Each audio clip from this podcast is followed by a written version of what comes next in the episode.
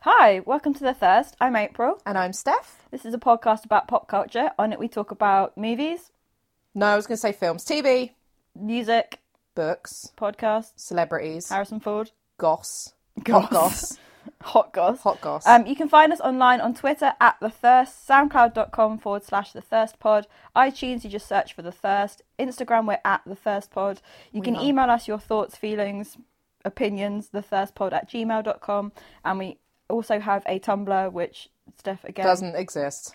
I haven't updated it in ages, so it probably doesn't exist really. It's a fairly um, redundant it's the Tumblr. thirstpod.tumblr.com. Um, we haven't recorded for a while because you've been away. I haven't recorded in ages. We did our AMA Q and A. What's an AMA? Ask me anything. That's the one. I still re- don't forget know. every time. You still yeah, don't that know. was good fun. I It enjoyed was that. good fun. Thank you for Thanks. everyone who listened and also sent us their questions We had and lots of very important questions about important topics. pressing issues. Yeah, Um, this is episode number nine as well. it's pretty exciting. Um, are there any films that have the nine in the title? There was that really awful film Um, with called Nine? Nine Daniel Day Lewis. The one, yes, the cartoon. It's not a cartoon. No, there is a film called Nine that is a cartoon. I'm thinking of the Nine. one that's got Daniel Day Lewis and loads of women in it. No, that's not the one with the cartoon. That's not no, Tim they're two Burton. separate things. Okay, got you. I just want to say Daniel Nine. Day Lewis repeatedly. Nine. No, Nine song. That was that weird film that had sex. whole in it. nine yards. Whole nine yards. Great. Whole. The, we've gone the whole nine yards on Whole. this podcast. Who is it? Is Chandler from Friends in that? Yes. Great. And Yes. Bruce Willis. Yes. Exceptional. Great film. Watch that next time. Great. Cool. Um, we haven't got any corrections because we did Q and A's and all of our answers were obviously right. Completely correct. One thousand percent. Exactly how I feel So about everything. Niall is the most dateable member of One he Direction. really is. We did have verification Yeah. from Von. From Von the is expert. here. In the Von room. is here in the room. Say hello. Hello. Too quiet, but I reckon She might pipe picked up. throughout. We get our next podcast about, well, amongst other things, the one that we do that will be post Harry Styles Will involve Von. will involve Von, so that will be nice. We are on a countdown now. Yeah, an Gee, actual. How many less than a days is month. it? Shall I check my countdown? Check. April's app? going to check her um very important countdown timer. It has got really important things in it, like I'm seeing Hamilton in however many days, 178 days, in case anyone was wondering. Is it 178 days? Yeah. Um, it's 37 days since I saw Interpol, apparently. according to Ah, this. it does Twen- backward counting Yeah, as well. it counts past events. 22 days, 7 hours, and 34 minutes. Fuck. Not- not that we're counting, but Uh, that- not that- we're, count- we're not counting at all. That episode will involve Von, so we're very excited. and about screaming. that. So brilliant. Cool. So on to news. I mean, there's been a lot of news since we last recorded a sort of a proper podcast. We've picked out just a few things from this past kind of week. Uh, first up, uh, Marilyn Manson uh, is currently performing um, his. Uh, hang on. Marilyn Manson is currently performing his Heaven Upside Down tour in the US, um, and he had an accident at New York's Hammersmith Ballroom uh, a few days. Well, it was about last week I now. think it Oh, wasn't was about a week ago now. yeah, the massive irony that he uh, climbed, well, tried to climb on a giant prop of two guns and they fell and splattered him, really. Um, apparently, spectators say he lay on the stage for 15 minutes and they even covered him with a sheet like a corpse. That's kind, isn't yeah, it? before, just, just don't want anyone to see how hideous it is. Um, before carrying him off on a stretcher, and there's an extremely unflattering picture of him looking like a bloated corpse Okay, my point would be that he looks like a bloated corpse most of the time most now. of the so time. Yeah, fine. I mean, he how is he only forty eight? He looks like You know that um the Guardian article that I um gave you a copy of, which was a couple of weeks ago, the one where he he's just very odd in it. where he touches the man's testicles. Yeah, that's strange, Is- isn't it? yeah. I, I hadn't I hadn't really Google image searched him in a while, and I did. And I He's just not was looking like, good. No, Not good at all. No, he- Especially thinking like in the context of having seen Nick Cave recently, who is sixty, yeah, um, and used to be a heroin addict. yeah. Looks so much better than a man who's twelve years younger than him. Maybe it's the difference of um. No, I'm not going to go there. I was going to talk about the pros and cons of these Heroin. drugs, heroin, and Yeah. coke. but no, I that's- think that's true though. he just Different has drugs. constant coke bloat. Yeah. No, actual bloat. Yeah. Real. Like, It's. I. I mean, I was partial. I mean, it's obviously like absolutely disturbing that this happened in the first place. It's slightly concerning. I mean, I'd be shitting myself if I saw that. can you imagine if we saw that? I mean, I was just a bit Like, like, oh my god, he's dead. "Oh, I hope he doesn't cancel those shows. yeah, I'm going to." selfishly, they were like, oh, he's cancelled nine dates of his US tour. Oh, I hope that doesn't go until December because that's Yeah. when we're seeing him. What have um, you- P.S. I hope he's okay. Yeah, I'm sure he's probably. think he's fine. fine. They're probably pumping him full of more drugs. So he'll Oh god, be it would have okay. been. It w- I mean, it wouldn't have been funny. But imagine if he died because he got flattened by a giant gun. It would have been The the irony. ultimate irony. I mean, um, he just Brian needs to chill out. he really needs to j- and stop like trying He's to. had a climb rough on- year. His dad died, which is really sad. Yeah, and his mum died a fair. Oh God, have I imagined that? No, I think his mum died fairly recently as well. But Brian's yeah, not having much luck at the No, moment. just no more climbing on props to start with. Um, what are your thoughts on his new album? Oh well, I was going to come on to this later, Oh, Okay. but um, I'll tell you now. if you Just tell like. me now. Um, nah. um, Sure. The Pale Emperor's definitely better, which was his previous. So this is his tenth studio album. His previous one, The Pale Emperor, was a lot better. Uh-huh. Um, there's some songs that are quite listenable. Yeah. Like you don't like the opening track, Revelation I just don't Twelve. like the counting. I mean, I get it. I get the One, counting. two, three. Yeah, I But it quite felt a like bit it. It's like- quite an aggressive opener, so I quite My, like the it. one thing I did think is that it was it was kind of throwback in how aggressive it was. But yeah. I mean, and I that's got definitely different to the tone of the previous record, Yeah. which felt a bit more. I did enjoy it. I mean, Sure. I just got bored halfway through and put Fortet on, which I think is probably like Yeah. just massively indicative of my current mental state. Um, Tattooed in Reverse is the worst song I've ever heard. Oh, that's the one I didn't like. That's the second track in. Yeah, not oh good. God, it's I excruciating. think it will grow on me, and I think the songs. I will don't be think good. that Mm. song will. No, but I think that songs will grow on me, and I think it will be really good to see live. Yeah, and I But- think we know where you fucking live, which I can't remember if that was a single or whether he just did the video teaser for it. And Say Ten are pretty listenable.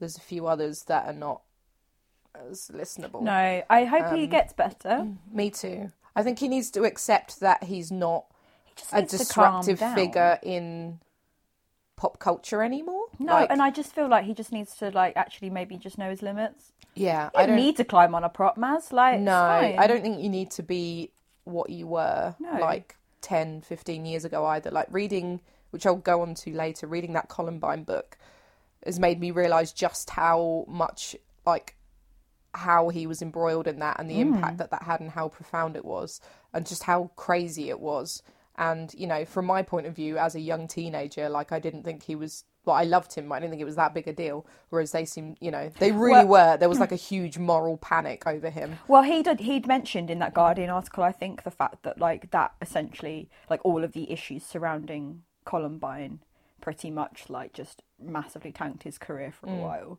which I thought was really, really Mm. Then interesting. he came back with Hollywood, which is one of the best. yeah, right. It's amazing, but yeah, I think he needs to chill with the fact that he's not the same disruptor that he used to be, and that's fine. That's fine. We wish him well. We hope that he's better for the shows in December. Yeah, because I've paid money to go and see him, and I want to actually see him. I'll This be time. livid. Yeah, I'd be so annoyed if he had was like, "Oh, just my back hurts a bit." Oh. I mean, really unsympathetic for a dude that just got squashed by a giant.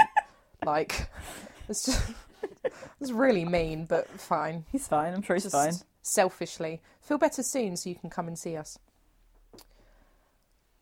Other news this week, um, some nice depress. I feel like every time we do an episode, there's another white dude that's come out, like been exposed. I did think as that a actually horrible last time because when I was sexual assaulter. I last time we um, talked briefly in the AMA episode, we talked briefly about um, Joss Whedon, and I think the episode before that we might have talked about it as well. yeah, we did, and we talked about Casey Affleck. yeah. It's almost like um, men Everyone's are awful. Yeah, yeah, it actually is.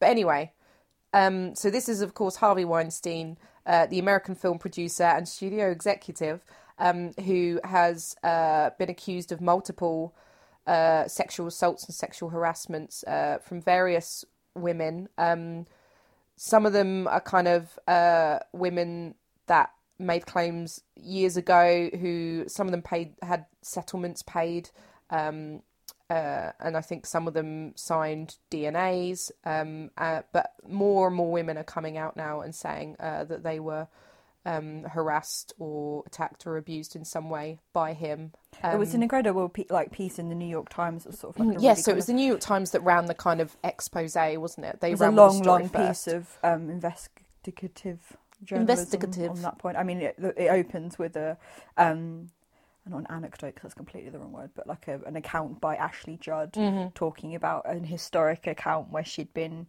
in a hotel room um, and had been sort of in a, a very unsettling position with him um and it just that um, sort of opening with that just pretty much shows how a just how how far back it goes Mm. and they're obviously kind of incredibly um it's it's one of those things that's really good that it's come out and that Yeah. it's now in the public arena but it's just the the level of like almost cover up and Oh my god, it's huge, and it's it's one of those things that is like the least surprising thing ever, but also a massive shock. it just it, yeah More a even- massive shock because it's been kept like it's a thing that, as always, everyone knew about but kept quiet. yeah it's the level of kind of accountability i think across the board in hollywood that people that's what people knew he was like like there was the um account uh, by a journalist who said that he, um, Harvey Weinstein had um, masturbated in front of her. So this, yeah, so this is the latest one that's come out. Laura Sivan, who was Mm-hmm. Yeah. formerly a Fox News reporter, Yeah, has yeah, so since come out as you said, caught in a it's like a restaurant or something. Yeah, it's the fact that I think that I found so unsettling as well is the fact that you know everyone knew that's what he was like. Like it's just across the board, like oh, that's he's just like a sketchy as fuck dude. Like girls advising each other, like you're okay as long as you're not in a room just yeah, with yeah, him. and you're like oh, I'll come and check on you in fifteen minutes if you're not back. Like if because someone has to do that, that's fucked. it's horrendous. Um, and I mean, we'll see what happens now. He's taken sort of a permanent or a permanent indefinite leave of absence from the company. A third of his uh, nine-man board has resigned within 24 hours. it is really interesting because he's such a known figure in Hollywood. Yeah. Whenever I read kind of um, interviews and articles and just anything about films and Hollywood, you know, as a, a within the culture, his name always, always, always crops up. Always um, he comes was up, the yeah. co-founder of Miramax back in those early days of kind of the rise of independent uh, studios and everything like that. And Mm. you know, him and his um, it's the brothers, aren't there? There's two of them. Um, you know, have The been other Weinstein. yeah, the other ones. knew.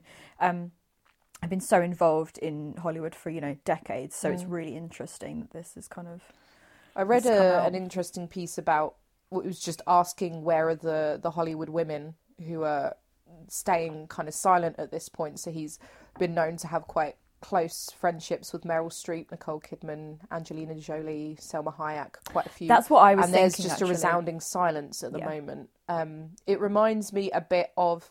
Uh, I was discussing last night actually when we were out of Terry Richardson and how when that all came out, there were women who were kind of came out and said, "Well, you know, I never had an issue when he was with me," and it's like he doesn't. He's not going to sexually abuse people across the board. Like, The thing it made me think about actually quite a lot is um, the Woody Allen issue, Mm. ongoing issue. Um, it will be really interesting going forward, seeing if people um, are now distancing themselves from him and from working with him. My biggest bugbear in Hollywood is this continual need for actors and actresses to work with Woody Allen, for example. Yeah. Um, every single time there's news of a new Woody Allen film coming out and the cast list is anno- announced, it fucking drives me It's just insane. because it's pe- it's- disappointment yeah, it's continuously. continually people I respect and and whose work I really enjoy, and you just think like, you know, it's really like I retweeted something the other day that someone had posted that was basically like people like you know people of Hollywood, you can say no to working with Woody Yeah. Allen, like it's like great films are still going to happen. They don't have to happen with especially these when fucking it's guys. like really really notable names as well you know i understand if you're kind of an, maybe an actor that's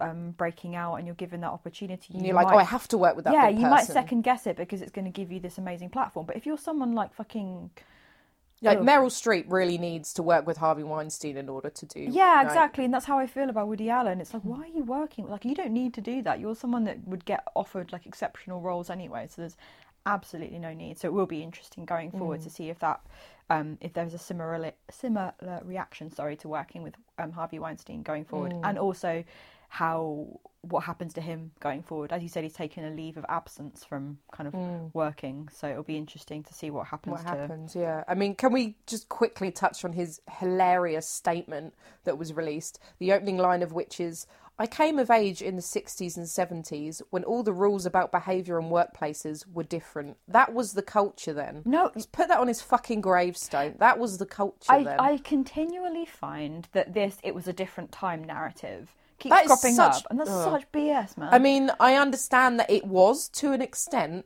Um, it's still not okay even back then, and we're not in the fucking 60s now, it's are not a we? justification for your behaviour in 2017. yeah. You know, Like, oh, that's the way it was like 40, 50 years ago. So I've just continued acting that way. yeah, no, no, sorry, You're not a dinosaur. Like, that's ridiculous. But I just love that it opened with that. Like, that's the immediate justification. Well, I that just feel doesn't that's work. incredibly indicative of the fact that he probably doesn't think that he's been doing anything wrong. No. So And his, like, really self, like, just feeling so fucking sorry for himself. Like, oh, I'm going to go to therapy. It's like, just go to jail. Like, at the end of the day, though, right, this isn't going to affect his life in any way, shape, or No. form. He's he's he's made for life. You know, like this Yeah. isn't this isn't going to affect him. It's everyone else. And also, I just feel like that there needs to be like a just a resounding level of support for everyone that's come forward and everyone that continues to come forward as well. Mm. I'm glad that I mean, as always, it is good that it's come to light now and people are talking about it. Mm-hmm. And I think hopefully moving forward, this just means that there's more and more pressure heaped on the industry to do something about it. Like every time something like this happens, like they can't just ignore it. yeah, absolutely. Do you want to do Hansel? Let's do Hansel. Hansel. Um, some other news that emerged this week was that um, Ansel Elgort has been tapped for the um, adaptation of Donna Tartt's *The Goldfinch*. Um, it's a kind of s- sprawling novel, which I Tell me about the adore. novel because I haven't. I haven't read it. You haven't read it. Um, it's about a young man called Theo Decker. Um, his mum is Lovely name. it's a delightful name, isn't it? His mother is killed um, in an explosion in a museum um, when he's, I think, maybe his early teens. Yeah. Um, and then the novel itself follows his kind of what happens to him thereafter, kind of the kind of complicated trajectory of his life. Um, I really enjoyed it. I absolutely love Donna Tartt's books anyway. Oh, so brilliant. um, it was one of those things that took me a while to finish, um, but it was absolutely worth my time. Um, and I've when I was reading it, I did assume that at some point it would get adapted for the screen, whether that would be in like a multi-part TV show because it is quite long or a film. Um, so I was interested to see that um, the news come out this week that it has been tapped. Um, it's Warner Brothers and Amazon Stu- Studios are partnering on it. Um, the director of Brooklyn, did you see that film? Brooklyn? I didn't see Brooklyn, but I did see it's. Yeah, it's John Crowley. John isn't it, Crowley, director? yeah, he's on board. To He make did some the film. episodes of True Detective as well. Oh, sure, I didn't realize that. Apparently. Yeah, I it's- think so it's- season one. well, I think there's been kind of a bidding war between Warner Brothers and Oh, Amazon okay. for it. But yeah, basically, Ansel Elgort has been um, offered, I think, the role of Theo Decker. Although there was a very interesting news piece this week in conjunction with this that Harry Styles is Oh, offered. I know. Um, I am very conflicted about this adaptation because part of, I mean, what the thing I always like about Donna Tartt's books is that she does have this innate ability to kind of um, paint such an amazing picture with her writing, and I've I've got a very very because I, don't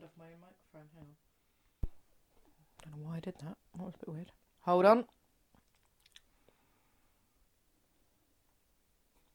And we're back. cool um because I've got such a vivid image of what in my brain anyway of what I think Theo Decker um the character is like. Um, it's just not Ansel Elgort, so part of my conflict about So this that's is- gonna be a bit I mean, weird. I really like him. I really enjoyed his performance in Baby Driver. I This thought is he the was big question, great isn't in it? Do that. you like Ansel Elgort? We had And this conversation doing Baby didn't we? Driver. In Baby Driver, I thought it was was adorable. Great. He's finding the foot in um, our stars, I guess. I, I think he's probably quite irritating in real life. Do you follow me on Instagram? Um, no, because he's quite He's irritating. very extra. yeah, that's the thing. I think he's quite. He Extra. loves his girlfriend. He's. It's I very- think the character of Baby in Baby Driver is fucking adorable, and that's what I like. Yeah. I don't think it's actual Ansel Elgort. His social media presence is um, interesting. Uh, yeah, so I'm just Let's a just bit- link to that video of him again. I just want that to watch music it video. constantly. Yeah, I don't know. I just feel a bit. I had a very yeah, like I said, very vivid image of what Theo Decker is like. In my brain, he's like um, Jason Schwartzman, Okay.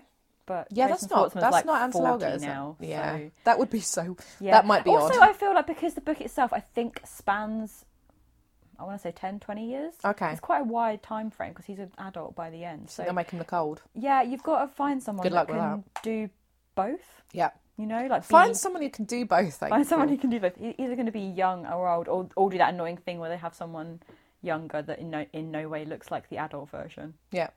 Yeah, I don't know. I don't know how I feel about this. I had a conversation with Vix about it briefly via Hi, Vix. Twitter, and I had to stop talking about it because I was getting really wound up. Mostly Mostly 'cause I- really irate. Ah. yeah, mostly because she was very open minded about it, which is probably what you should be. And I was like, no, this is this is sh- bullshit. This shouldn't be happening. Just being incredibly selfish about I things think we it love, does come so- down to the fact I don't know if I like Ansel Elgort enough for him to be Theo Decker in Yeah. the Goldfinch. 'Cause We're that's going to have quite to a- watch this space and see. Yeah. Cool. Um, on to what we're currently enjoying and what we're looking forward to. Um, we thought we'd do kind of a bit of a musical retrospective. Yes. Um, we've been September's been a busy one. it has been been a busy one for us both. Um, I in the space of a week, I saw the National twice and Ryan Adams. You had a twice. very busy week of doing yeah. It was stuff. it was like the week of peak April. Um, Happy April Happy week. April week. Yeah, it was a very bad planning on my part in that the well the Ryan Adams shows got announced first, so we decided to go to those twice. And then I think maybe like a month and a half later, the National got announced shows as well. So we decided to do. They did a residency of four shows at um, Hammersmith Apollo, Apollo. in London, um, and we went to the first and the final of those shows. Um, yeah, it was just a very emotionally overwhelming week for me. yeah, it's I, a bit much. Probably, if I, I, I definitely mentioned how much I love the National on Only a few on times. this podcast multiple Mm-hmm. times, and Ryan Adams again is one of my favourites. So it was pretty much like Wall to wall. wall to wall Emotion. emotional overload. Um, both sets of shows were very, very, very good. Um, I saw Ryan Adams in Cambridge, and then the next day at the Royal Albert Hall. Royal Albert Hall's such a great venue. It's such an. I mean, we took my nice. mum, which was super cool as well. She's never seen Ryan Adams b- before, or so lovely. Her her Facebook updates and stuff would just she was very, very 100% adorable. Um, she's great. never been to the Royal Albert Hall and she's never seen Ryan Adams before, like I said. So it was a very momentous day for her. She enjoyed it. Um, and the Cambridge show was cool as well. Um, Tom and I actually saw Ryan Adams for the first time together. I'd seen him before in the past at that same venue, um, but the first time Tom and I went to see him together was at the Cambridge Corn Exchange. So it was kind of a nice, like, little retrospective there. Yeah. Um, he was amazing. He's always really, really good live. Um, could talk for hours about his brilliance, but it was a really, really good show. Um, also had like a weird level of like kindness from random people. really. And I'm really short. I'm five two, maybe. April's and quite little. I can never see anything, and uh, Royal That Albert- is the worst. it's awful. It's the bane of I my mean, it's life. bad enough for me, and I'm like five seven. It's so a I don't know. nightmare. How... I mean, I um, at the Royal Albert Hall we were seated, but in, in the Cambridge Corn Exchange we were standing, and I couldn't really see anything, and managed to get my way to the front partially, and then just like with two sets of people like let me stand in front of them, which full disclosure never happens at yeah, shows ever. that's really nice. I usually get like a six foot monster standing in front of me, and then you like maybe With point out- like f- big hair. yeah, you point out that you can't see, and they're just like fuck up. But um, yeah, I just had two sets of people like let me stand in front of I'm them. so pleased. So I ended up on the barrier. Kindness. Wow. Did you not get crushed? No, because it's a Ryan Adams show. It's Oh, like the okay. most civil thing. Because I have ever. like a uh, like an actual fear of going near the barrier because I imagine I won't be able to breathe. yeah, no. You just have to remember that the clientele of a Ryan Adams show is like dads, Everyone's going. Oh, sorry. mums. Everyone's sorry. very polite. There's not breathing and- space there. Yep. Yeah, it was Yep. great. It was really good. Um, I definitely recommend listening to his most recent album, Prisoner, and going back and listening to loads of his other stuff because he is exceptional. Um, the national shows as well were very, very, very good. They're touring their um, most recent album, Sleep Well Beast. Um, they're just amazing, man. I could Yeah. just watch them for hours. Just all of the feels in the world. Um, the set lists were amazing. Um, they played a bunch of old stuff as well, which considering they've got a whole How many? Yeah. How long's their back catalogue? it's pretty pretty big. They played some really um, old stuff from uh, Cherry Tree and Sad Songs for Dirty Lovers, which is like I want to say two thousand. Yeah. So it's like it- it's a it was, there were deep cuts, which was really really cool as well because um, I always feel like when you see an artist that has such a um, a lengthy back Mm. catalogue. Same goes to Ryan Adams as well, actually. I mean, he's got like 16, 17 studio albums. So um, I it's all, feel like you get the new stuff and the favourites. yeah, it's always like the hits and then Yeah. like the new stuff, especially if they are plugging a new album. But Mm-hmm. with the National, they'd kind of it was a really nice balance between stuff from Sleep Well Beast, the new record, and then lots of deep cuts. So I am glad that we Brilliant. did the two shows because it, it was different sets. Um, every Oh, they night. did different. That's Yeah, nice. they played like the bulk of the new the same new They stuff. probably know a lot of people will go on repeat. Yeah, they played a lot of the same new stuff, but then the, the other songs were like a, it was a mix of different things actually. So it was really really cool um, to see. Lovely.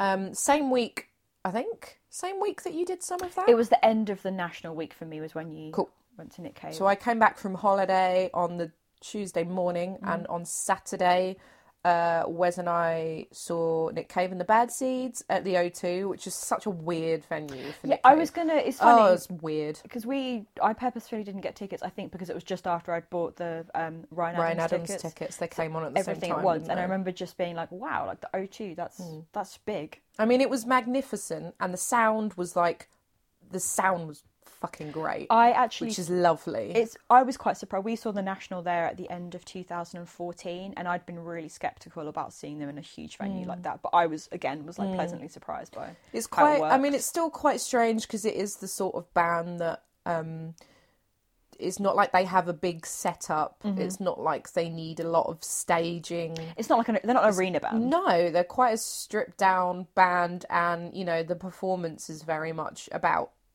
Nick Cave's movement and their Yeah. movement as a band. Yeah. So that's a bit weird, but um, it was really really nice, and that was a great. I mean, it's probably one of the best gigs I've been to, um, definitely in recent years. You've seen them before in smaller venues, though. right? Yes, so we saw Nick. It wasn't the full Bad Seeds outfit the last time.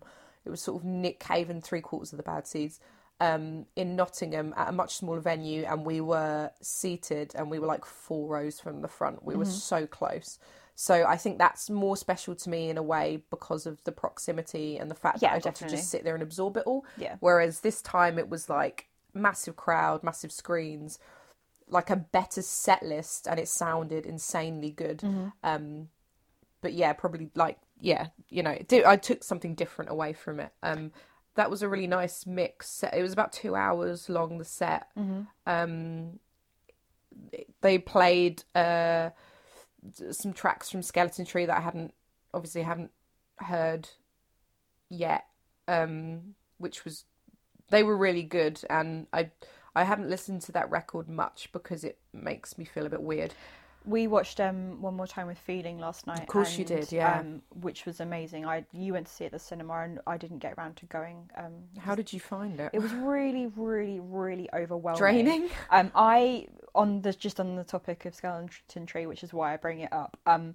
I haven't listened to that album as much as I probably would have done, just because it, it's such a punch in the yeah gut. it is and you can see like post like watching the film and then hearing the record it was even harder Yeah, absolutely. I can only imagine. Like it's it's quite funny doing it the other way around, like having heard the record first and then watching all of the the footage in the film where he is talking about how the album came together and then obviously having to sort of allude to the to the death of his son Arthur as well. It was it was just really really interesting. So I was kind of um just set wise at the the live shows I was really interested to hear what the li- the kind of those songs sounded like live. they sounded great and it wasn't it's weird it's not i mean i guess you must just get into performance mode and you don't think about those things but like you know part of me was expecting like this must be really emotional for him Mm-hmm. and it i'm i imagine you just have to switch that side of it off yeah. um but yeah it must be so weird performing with that kind of yeah with that background and I think for me it's the fact that everyone knows the narrative yeah that you're experiencing. I mean, he talks a lot about in the film actually, which I thought was very, very interesting. He talks about time and kind of how he doesn't see his songs as being a story or representative of like things that he's going through. But Mm. yeah I think, it's he and he has an element of detachment from them yeah, doesn't he? absolutely. But it's the fact that everyone else, when they listen to that record, they're automatically oh yeah reading- that's the record about the death of your son yeah. Even if it isn't, it's because a lot of those songs are quite kind of uh, address the same kind of themes. I guess everyone's just working. Mm. And a under lot of the those tracks were assumption. written before it happened. Absolutely, so yeah, which it's I thought just was- a weird coincidence, which is, really. you know, really, really interesting. But the yeah, I mean, it was. I have such a profound respect for his family, and um, I know that they've been on the tour the whole time, um, which is great. He was unbelievable for a man, yeah, who was sixty with the background that he's had and with the recent trauma that he's had. I mean, he's like impeccable. He's amazing. I did say to Tom multiple times during the film last night, just being like, he's literally just turned 60. Yeah, it's insane. Like, it's crazy. he's just he was climbing into the crowd like i mean uh, most of his performance takes place in the audience at these things and it's just amazing to watch um, one of the things, um, just going back to those national shows, I um, went to. It's really, really funny watching Matt Berninger, who's the singer of The National. He's very much kind of like that, like gets into the crowd and stuff. And it's, Yeah. um, knowing that you were seeing Nick Cave at the end of that week, I remember reading an article a, a while ago about kind of Matt talking about his influences and stuff, and he's a big Nick Cave fan. Nick Cave fan. Like all of the national, like massive Nick Cave fans, and it's really funny watching him on stage because, like, watching him and then having seen like live footage of Nick Cave perform, like, is very very similar, and it's like you can definitely see the influence of kind of that just, I don't know, very like emotional performance kind of. I don't know, it's just funny to think There was also a really funny bit where he like traveled out a bit further into the crowd, Mm-hmm. past the barriers, and uh, found the lead singer of Primal Scream. about. Tom told me that. Just just so when he was like, "Oh hey, Tom was telling me that last night when we were Oh, hey. watching um watching the It's brilliant. film. He was like, "Oh, you know that he like found Bobby Gillespie in the, the crowd," and I was like, "That's insane." That's so it was like funny. it's got to be rehearsed," but I don't think it was. It just like, "Oh hey." I love that shit. I love when Bobby's like, just like rocking out at the front. musicians at other people's shows. It's So great, it's but pretty it fun. was yeah, it was it was amazing. It was great. um, another musical thing that has come up since we last recorded. On I the flip thi- side, on the flip side, I think we did not talk about this when we did the AMA just because it obviously didn't come up. Um, Taylor Swift's um, new album has is done out. some stuff. she's done some stuff. Um, her new album is out in November, I believe. The uh, album cycle begins again. Yeah, Um, it's happening she- all over again. happening all over again. She released. Did we not talk about this at all last time? No, I don't think we did. She released what? Look what you made me do. Oh no, did we? We talked about her being a massive fucking snake. When was She is a that? Snakey, snakey, snake. I don't remember. Might have been in our personal lives. snake. Um, so she released the single um, "Look What You Made Me Do" with the video that has all of the Taylors in it. All of the Um, Taylors, various Taylor narratives. Thoughts, feelings. Um, go. I liked "Look What You Made Me Do" fairly quickly. I know a lot, quite a few. It a lot of people were split on it. I like it. I don't feel any particular. I mean, Taylor Swift. I enjoy Taylor Swift, but I don't feel any particular loyalty towards her. Nor, yeah, have I ever been that. Like, I just kind of enjoy some of her stuff. I, for one, am excited for the Taylor Swift roller coaster to begin again. Um, uh, not that it ever stopped, but I just I, I always found her album cycles to be of, of great interest. Yeah. Um, ready for it, which was the the next track. Um, I'm not as fussed. Mhm. No, it's Um, fine. It's catchy, but I feel like, especially with the choruses, it seems to just be replicating a lot of what's already out there, and I'm not sure Yeah. whether a set. I don't know whether it really suits I her. I did not like "Look What You Made Me Do" as much early on. you took a bit. I of a was- whi- it took a oh, while. It took didn't a while, just out after like relentless listening, kind of having to bully myself into coming. to You like terms with it? I like it now though. I really enjoy the the Fred uh, right said Fred aspect. Oh my god, Um, brilliant! that's great. Um, yeah, it is catchy. it is.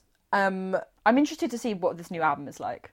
yeah. Reputation. I believe it's called. Reputation with the dodgiest I front hope she cover just ever. stops being mad at the press though, because I just don't think it's Von- helpful. Von raised a really good point the other day that sh uh, Taylor Swift, she's kind of with these new singles, and I imagine with this record, she's kind of made it.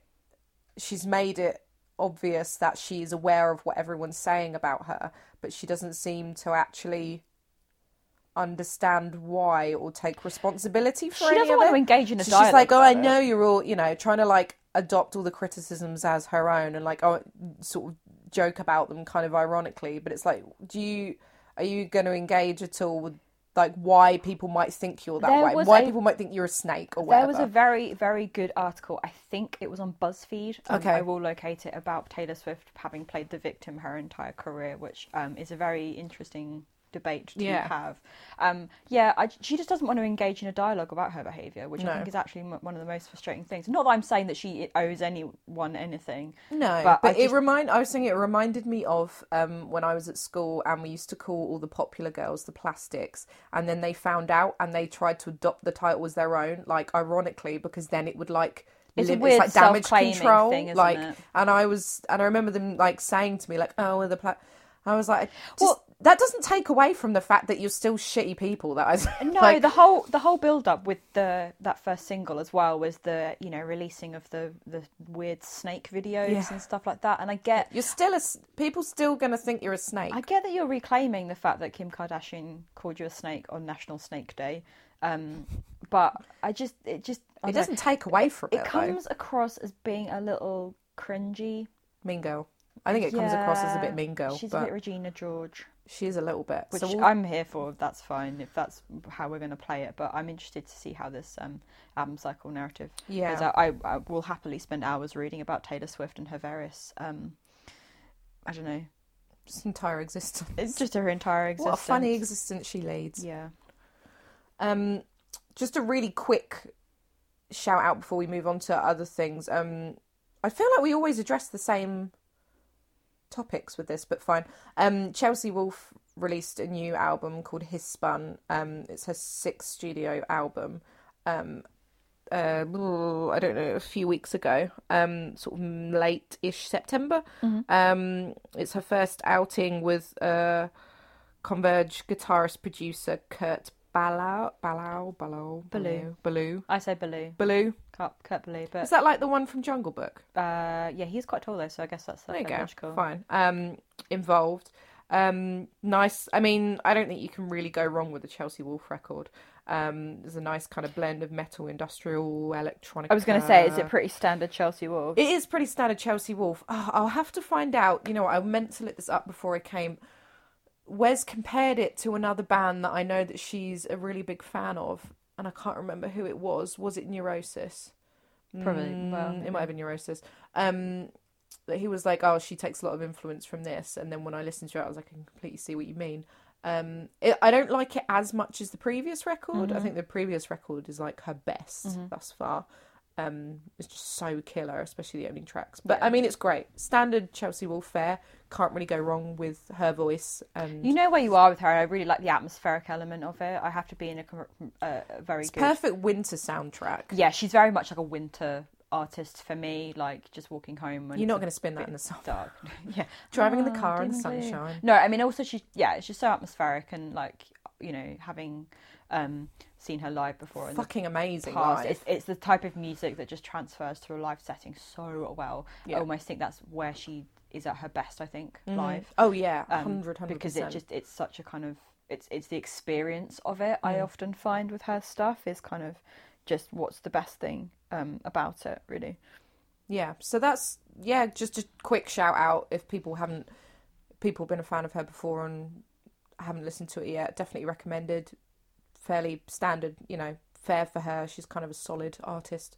Um, yeah, recommended. On to movies. Let's do it. Um, movies. It feels like it's been some time since we talked about any movie. We had loads that were carried over, which I don't know. if we'll yeah. address. So I mean, I had I might just give them a shout out, but not actually say anything about them. sure. Um, so we carried over.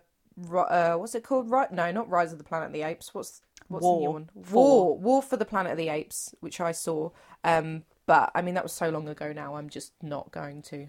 I do like the new uh, Planet of the Apes films. Oh yeah, I yeah I really enjoy them. And War for the Planet of the Apes was it was great. I How really was enjoyed Woody it. Harrelson. Um, just Woody Harrelson. He just plays the same character all the time. He's, you know, that he's Slightly he- nasty. Just c- quickly going back to music, he um did a spoken word thing on the most recent Killers record, which I haven't listened to because. No, I didn't know But that. he was performing live with them recently, which I thought was like Oh, insane. I okay. think um uh Scott went to see the Killers recently, and Hmm. Woody Harrelson was there and did a live thing. How random. No, That's I weird, didn't know isn't that at all. I just like Woody Um, Harrelson. Mm-hmm. He's probably the most standard part of that film. Actually, it's a bit like Woody Harrelson playing a bad guy. Fine, you know Sure, what you're you getting. know where you are Fine. Um, is really good. Um, but I'll I'll leave it at that. Sure. Great film. Um, I saw um, a film called The Big Sick as well. which did, has, yes. Um, Kumail Nanjiani and Zoe Kazan in it. It's based on the um, real life story of Kumail and, and his wife Emily um, in their early days of their relationship. It's really good. It's like a real heart warmer. Um, I don't know. It's just a really, really, really nice film. Nice film. Very emotional, very funny. Definitely recommend people check that out if um, they get the opportunity to do so. Um, we also saw um, Detroit together. We as did see well Detroit a while together. Ago. Um, most recent um, from director Catherine Bigelow, whose work I um, enjoy in parts. Uh, big fan of Point Break, Yeah, Near Dark, yeah. Near Dark. I mean, I love Near Dark. Heart Locker as well. yes, fine. I can't. I can barely remember Heart Lo- Hurt Locker, but fine. Jeremy Renner. Yeah, yeah. That's all I remember. That's about it.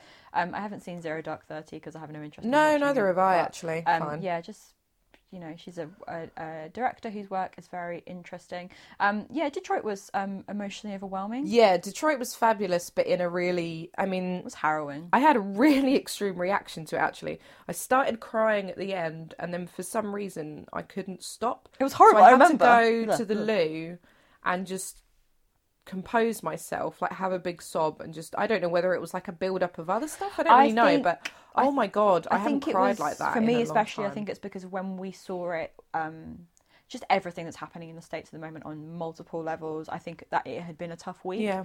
um, news wise. I think, and that I know for me was particularly why I found it like especially affecting. Not that I wouldn't have done was anyway, but it so- just yeah. felt like this is it's 2017, and these issues um, are so incredibly prescient. And they're just still ongoing, and that's that's what's depressing as fuck about it. Oh, it was wonderfully done. Though I mean, it's a really I like it's the way it was really put together. good. It's really really yeah, good. I mean John Boyega's in it. He's brilliant. Um, there's a lot of other It's Anthony just so Mackie's in it. tense. Um, Will Poulter as well. yeah, Um, from Son of I always think of him as the kid from Son of Rambo, which he's what like, he's like in his twenties Sure. now. He's always going to be that Ah, It's kid. always from Son of Rambo the kid from Son for of me. Rambo. Um, he was great though. Yeah, it was a really really brilliant cast. Really well put together. Um, definitely worth checking out. Absolutely. Um, and then we saw a film that we've been referring to just continuously since we started this podcast. I think from the first episode, um, it It we saw it it it, um, based on the 1986 novel by Stephen King, um, directed by I'm not going to pronounce this right, Andy Machete. Machete. I think it's machete. Machete. When he I've also listened, directed Mama. yeah, that Oh. when I've listened to stuff recently, everyone it sounds like they're just calling him machete, like the m- Machete. the- like a Machete. machete. So that's fine. Machete. Yeah. Um, yes. Uh, stars Bill Skarsgård as Pennywise the Clown. Um, got a fabulous cast uh, for the Loser Club. Um, the only kind of recognisable face for me to begin with, with was Finn Wolfhard. Our pal Um, Finn Our Wolfhard. pal Finn from Stranger Things, uh, who was Richie Tozier. Um, the rest of the Loser Club, uh, kind of newcomers, I think, or at least they're newcomers to me. The, the one of the kids I recognised from something else, but I can't think what it is now. but the rest of them I hadn't seen in anything else. Yeah, but I mean, it's it's it's one of two films. Um, so for those that don't know, although I'm sure you will do, um, the book it um is friggin' massive. It's about thirteen hundred pages. I like that you managed to read it. Yes, it's a big one. It's it's very meaty. It's a big big book. Um, and it moves in time between um back in the day when the kids were young and they first uh, kind of came together as the Losers Club. Um, and they were fighting uh, this ancient kind of shape shifting evil um, that emerges every 27 years um, in the town of Derry, Maine, to um, essentially feed um, or terrible things happen every 27 years um, in this uh, small town and uh, they happen to be caught up in this yeah those that 27th year um where children start going missing and dying and being found um and it begins with uh bill denborough's uh little brother dying um georgie, dying at the very beginning um and then the book moves between um yeah them when they were young fighting this evil and then 27 years later they return as adults together to kind of have this final showdown with it um, which mostly appears as a clown called pennywise but um, also kind of manifests as various kind of evils and traumas that um, each of the children kind of dream up um, so this film just they've split the film. Um, so this film just focuses on them as kids, and the next one will focus on their return as adults. I am glad they didn't try and tackle both in one. I think I would have Yeah. found that annoying. I, would, It- yeah. I don't think I would have. I think in a in, the, in a particular time frame, I think the back and forth narrative would have been distracting. It would have been, and I think, given how mm, big the book is, Mm-hmm. I think it's worth splitting into two. I'm glad they're not splitting it into any more, but I think it will sit quite nicely. I do wonder, and I know a few people have brought up the fact that it, the book feels like a lot more goes on when they're younger, Mm-hmm. um, and is there enough to sort of bulk out another film based on when they're older? And I Yeah. think there is, but we'll see how it goes. I imagine they'll pad it. It'll be interesting to see who they get to play the adult roles as well. Yeah. Um, I think they asked the kids on this press tour who they'd get to play their adult Oh, really? selves. Yeah. Um, and the girl who plays Beverly said He was Jessica. Cha- who said Je- amazing. she said Jessica Chastain, and when someone had asked me who I thought would be the adult ones, I'd suggest. you said Jessica Chastain. Um, amazing. I'd like to see Adam Driver as grown up Richie. That'd be pretty. that cool. would be very. That would make sense as well. That Yeah. would be I. cool. I. I mean, I absolutely. yeah, tell me how you what you thought about Uh, so it. I'd been really apprehensive about seeing this because I fucking hate clowns. Fine. like just and I, I think actually my clown thing comes from the um, original it in the first place the one with tim curry so it's probably his fault Lovely Tim Um, Curry. yeah I, I really enjoyed it and i was r- surprised by how much i enjoyed it i really liked the the stand by me kind of vibe it seems very of Mm. the moment to kind of have that 80s like It's very Stranger Things. very isn't strange it? things um, but I, I for me it felt more stand by me there's the, that podcast that we like um the next picture show Yeah, next picture they show. did they've done an episode or two episodes rather Oh, where they have compare they? it and stand Oh, by me which i brilliant. thought That's was a really it was good quite choice. satisfying to be like yeah I'll have to that listen was- to that. So, yeah i That's- liked the stand by me vibe i liked how much the focus was on the friends as well Yeah, which the is- actual loser club which Again, very much what the book is about. Yeah, and it's I about haven't- those friendships. It's not kind of Pennywise is like the backdrop to those. yeah i friendships. haven't read the book at all and it so it was interesting that um that you- when we talked about it afterwards Mm. that you confirmed it i like the whole thing just seems about fear and childhood fear and especially because they're all meant to be like early teens Yeah. like 12 13 Yeah, and it's yeah. that kind of like quite young. you're in They're high just s- hitting puberty, basically. yeah exactly which eh, you know that's the manifestation of everything that goes on at that time particularly for boys and girls isn't it so yeah i really really liked it i thought it was really well put together um and for someone it felt that the scary parts were scary but it didn't feel like overly gory it didn't feel like the way that some modern horror is kind of just jump scares Yeah. and it all felt appropriate it didn't feel gross out at any po- I th- point i thought bill skarsgård was brilliant as pennywise Yeah, so Penny, I was going to bring up Pennywise. It was a very different take on Pennywise Yeah. from the original. Um, well, I say the original from the Tim Curry version. Um, so Bill Skarsgård's Pennywise is, I think, a lot more childlike in its approach, which would make sense when thinking about that. eh, Pennywise is sort of, a, uh, you know, appears um, as a manifestation sort of based on childhood fear. So kids are scared of a clown. You know, the clowns actually it, it's interesting to think that the clown would therefore appear childlike because it's what the kids would be scared of Yeah. and um he's very uh he uh, seems less cr- uh, the original i'm trying to think of how to word it so the original tim curry version seemed very um kind of s- uh, clever and quite sort of slick Mm-hmm. um, and quite charming whereas this pennywise seemed just really fucking off the wall and a bit mad i did like, like how he was drooling like Oh, it just was a bit much, wasn't it? Uh, That opening, within the opening kind of I don't know, 20 minutes where Georgie goes missing, that entire sequence, I just felt sick the entire time when Georgie's talking to him down the storm drain. I just, it was a lot. yeah it was compl- i'm glad it was a it wasn't just a replica of tim curry's version of pennywise No, 'cause that because I would have been think pointless That was just would have been pointless. And also because that is the reference point that everyone has for it, I think it would have just been kind of uh, ill advised for Bill course. to kind of be like, oh, I'm just going to do my version I'll just do of, that. of Yeah, Tim I'll just Curry. It's kind of copy good that. that. he made it his own and they are kind of quite distinct interpretations of it, which I do quite like. I always find when there it's are. good to have a different take Ah. Yeah, when you are definitely. basically playing a role that someone else has played, I do Mm. think that.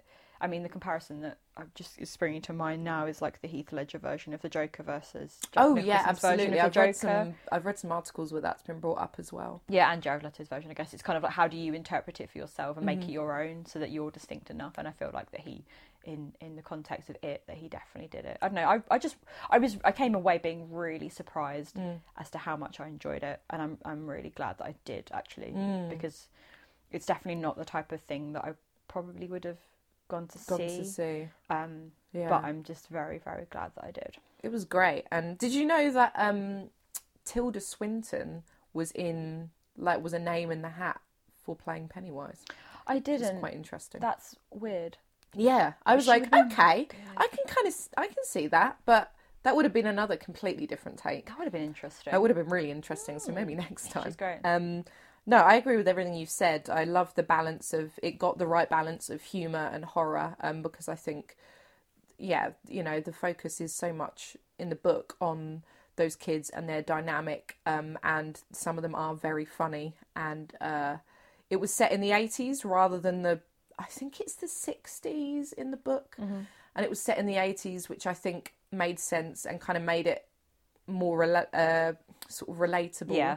And also, I think because the book was written, uh, well, is based in the 60s, there's a few sort of slightly clanky elements to it that wouldn't transfer very well Yeah. now uh, I guess I don't know in terms of kind of dialogue and things that would just sound awful Mm. nowadays. So I think bringing it into the eighties really helped.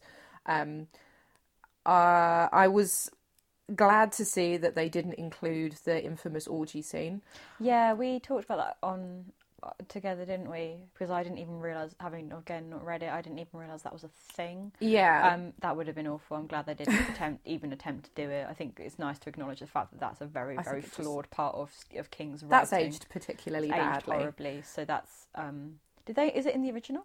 Uh, no. No. So I'm glad that it has been avoided at all costs. I don't think it's everyone any. just wants It's to avoid uh, it. it's really interesting. Let's just avoid the child orgy. Yeah, that um, there was that piece that was on the Vulture, um, in which Stephen Yes. King vaguely addresses how he doesn't really understand that that's the thing that people have issue with, and not the fact that it's like child killing. Which, like, on one hand, yeah, fine, but also no, Yeah, exactly right. there's no Um, justification for it.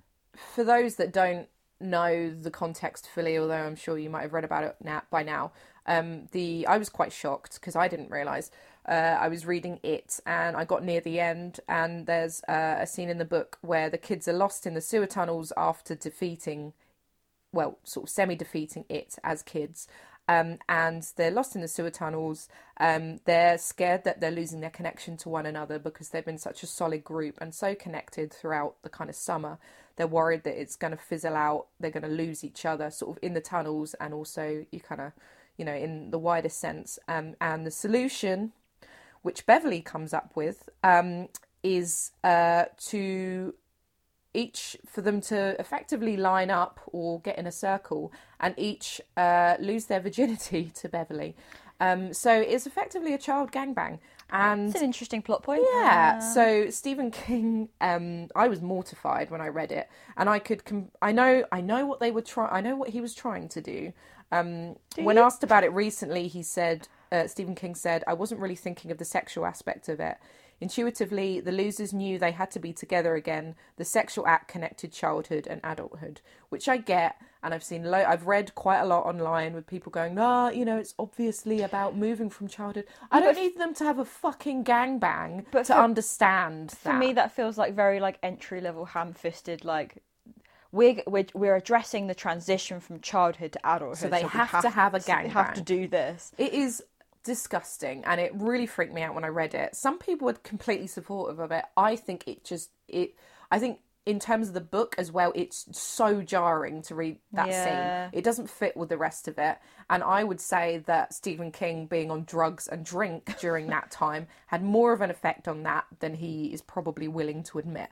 Really glad it's not it's not in the original. It wasn't it was I don't think it was ever going to be included when this film was in sort of talks with other I directors. feel like the only way they would have gotten away with it is if they'd made the kids older, which then would Yeah. have almost defeated the point of the film Exactly. itself because But the whole, it's- they're meant to be kids. it's so gross. unless you, if you made them teenagers, it would just be like, it's not okay. No.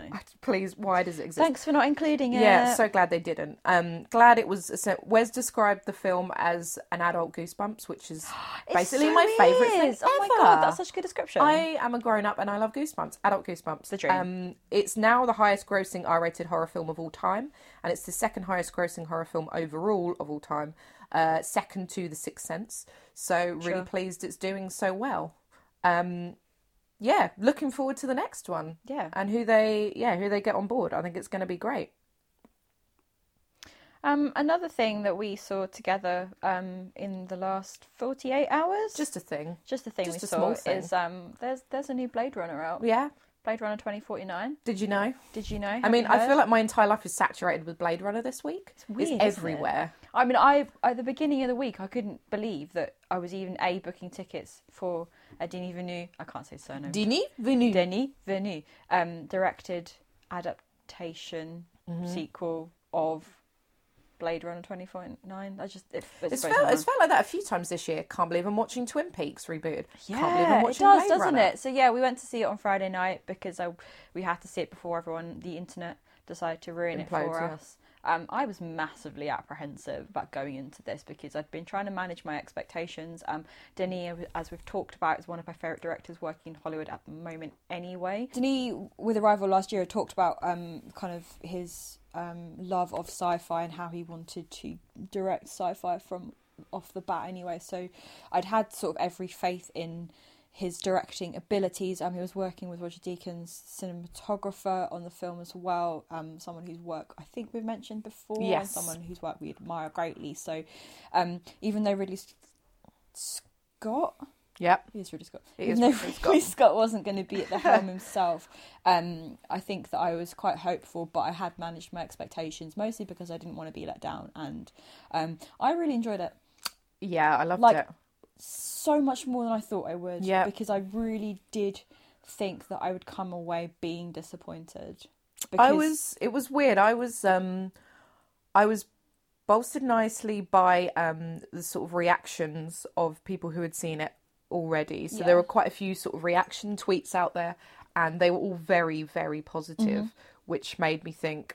I think this is going to be really good, and I wasn't disappointed. So it met my expectations. Yeah, that of was the, main sort of thing. for Forty-eight me. hours before, I think. Yeah, that was the main thing for me is I'd been trying to avoid as much online as possible in those early reviews, and there had been quite a few pe- people kind of um, critically wise, kind of other writers and stuff whose work I like reading had sort of you know fired off tweets saying how much they'd enjoyed it, um, and also just people I know personally Yeah. who'd seen it. You know, Thursday night and Friday morning, um, basically saying that they they were just blown away by it. So yeah, I I just I can't. I'm just kind of over when we left. I was just really overwhelmed by how good it was Yeah, in a kind of way that I was like, oh, like I knew it was going to be good, but I didn't think it was going to be like it was really, really together, wasn't it? really together. I think every single aspect of it worked uh, really, really well. Um, just as a quick premise, um, the film stars Ryan Gosling as Officer K, um, who is uh, a Blade Runner, like Harrison Ford in the original, who's um, kind of tasked with finding a secret that could potentially rip the world as they know it apart. Um, Harrison Ford is back as Rick Deckard. Um, and it's I mean, it's how long is it? It's almost three hours long. It's two hours and forty three Um, minutes, I believe. Felt absolutely fine for that te- length of It's time. crazy, I was isn't totally it? absorbed for the entire thing.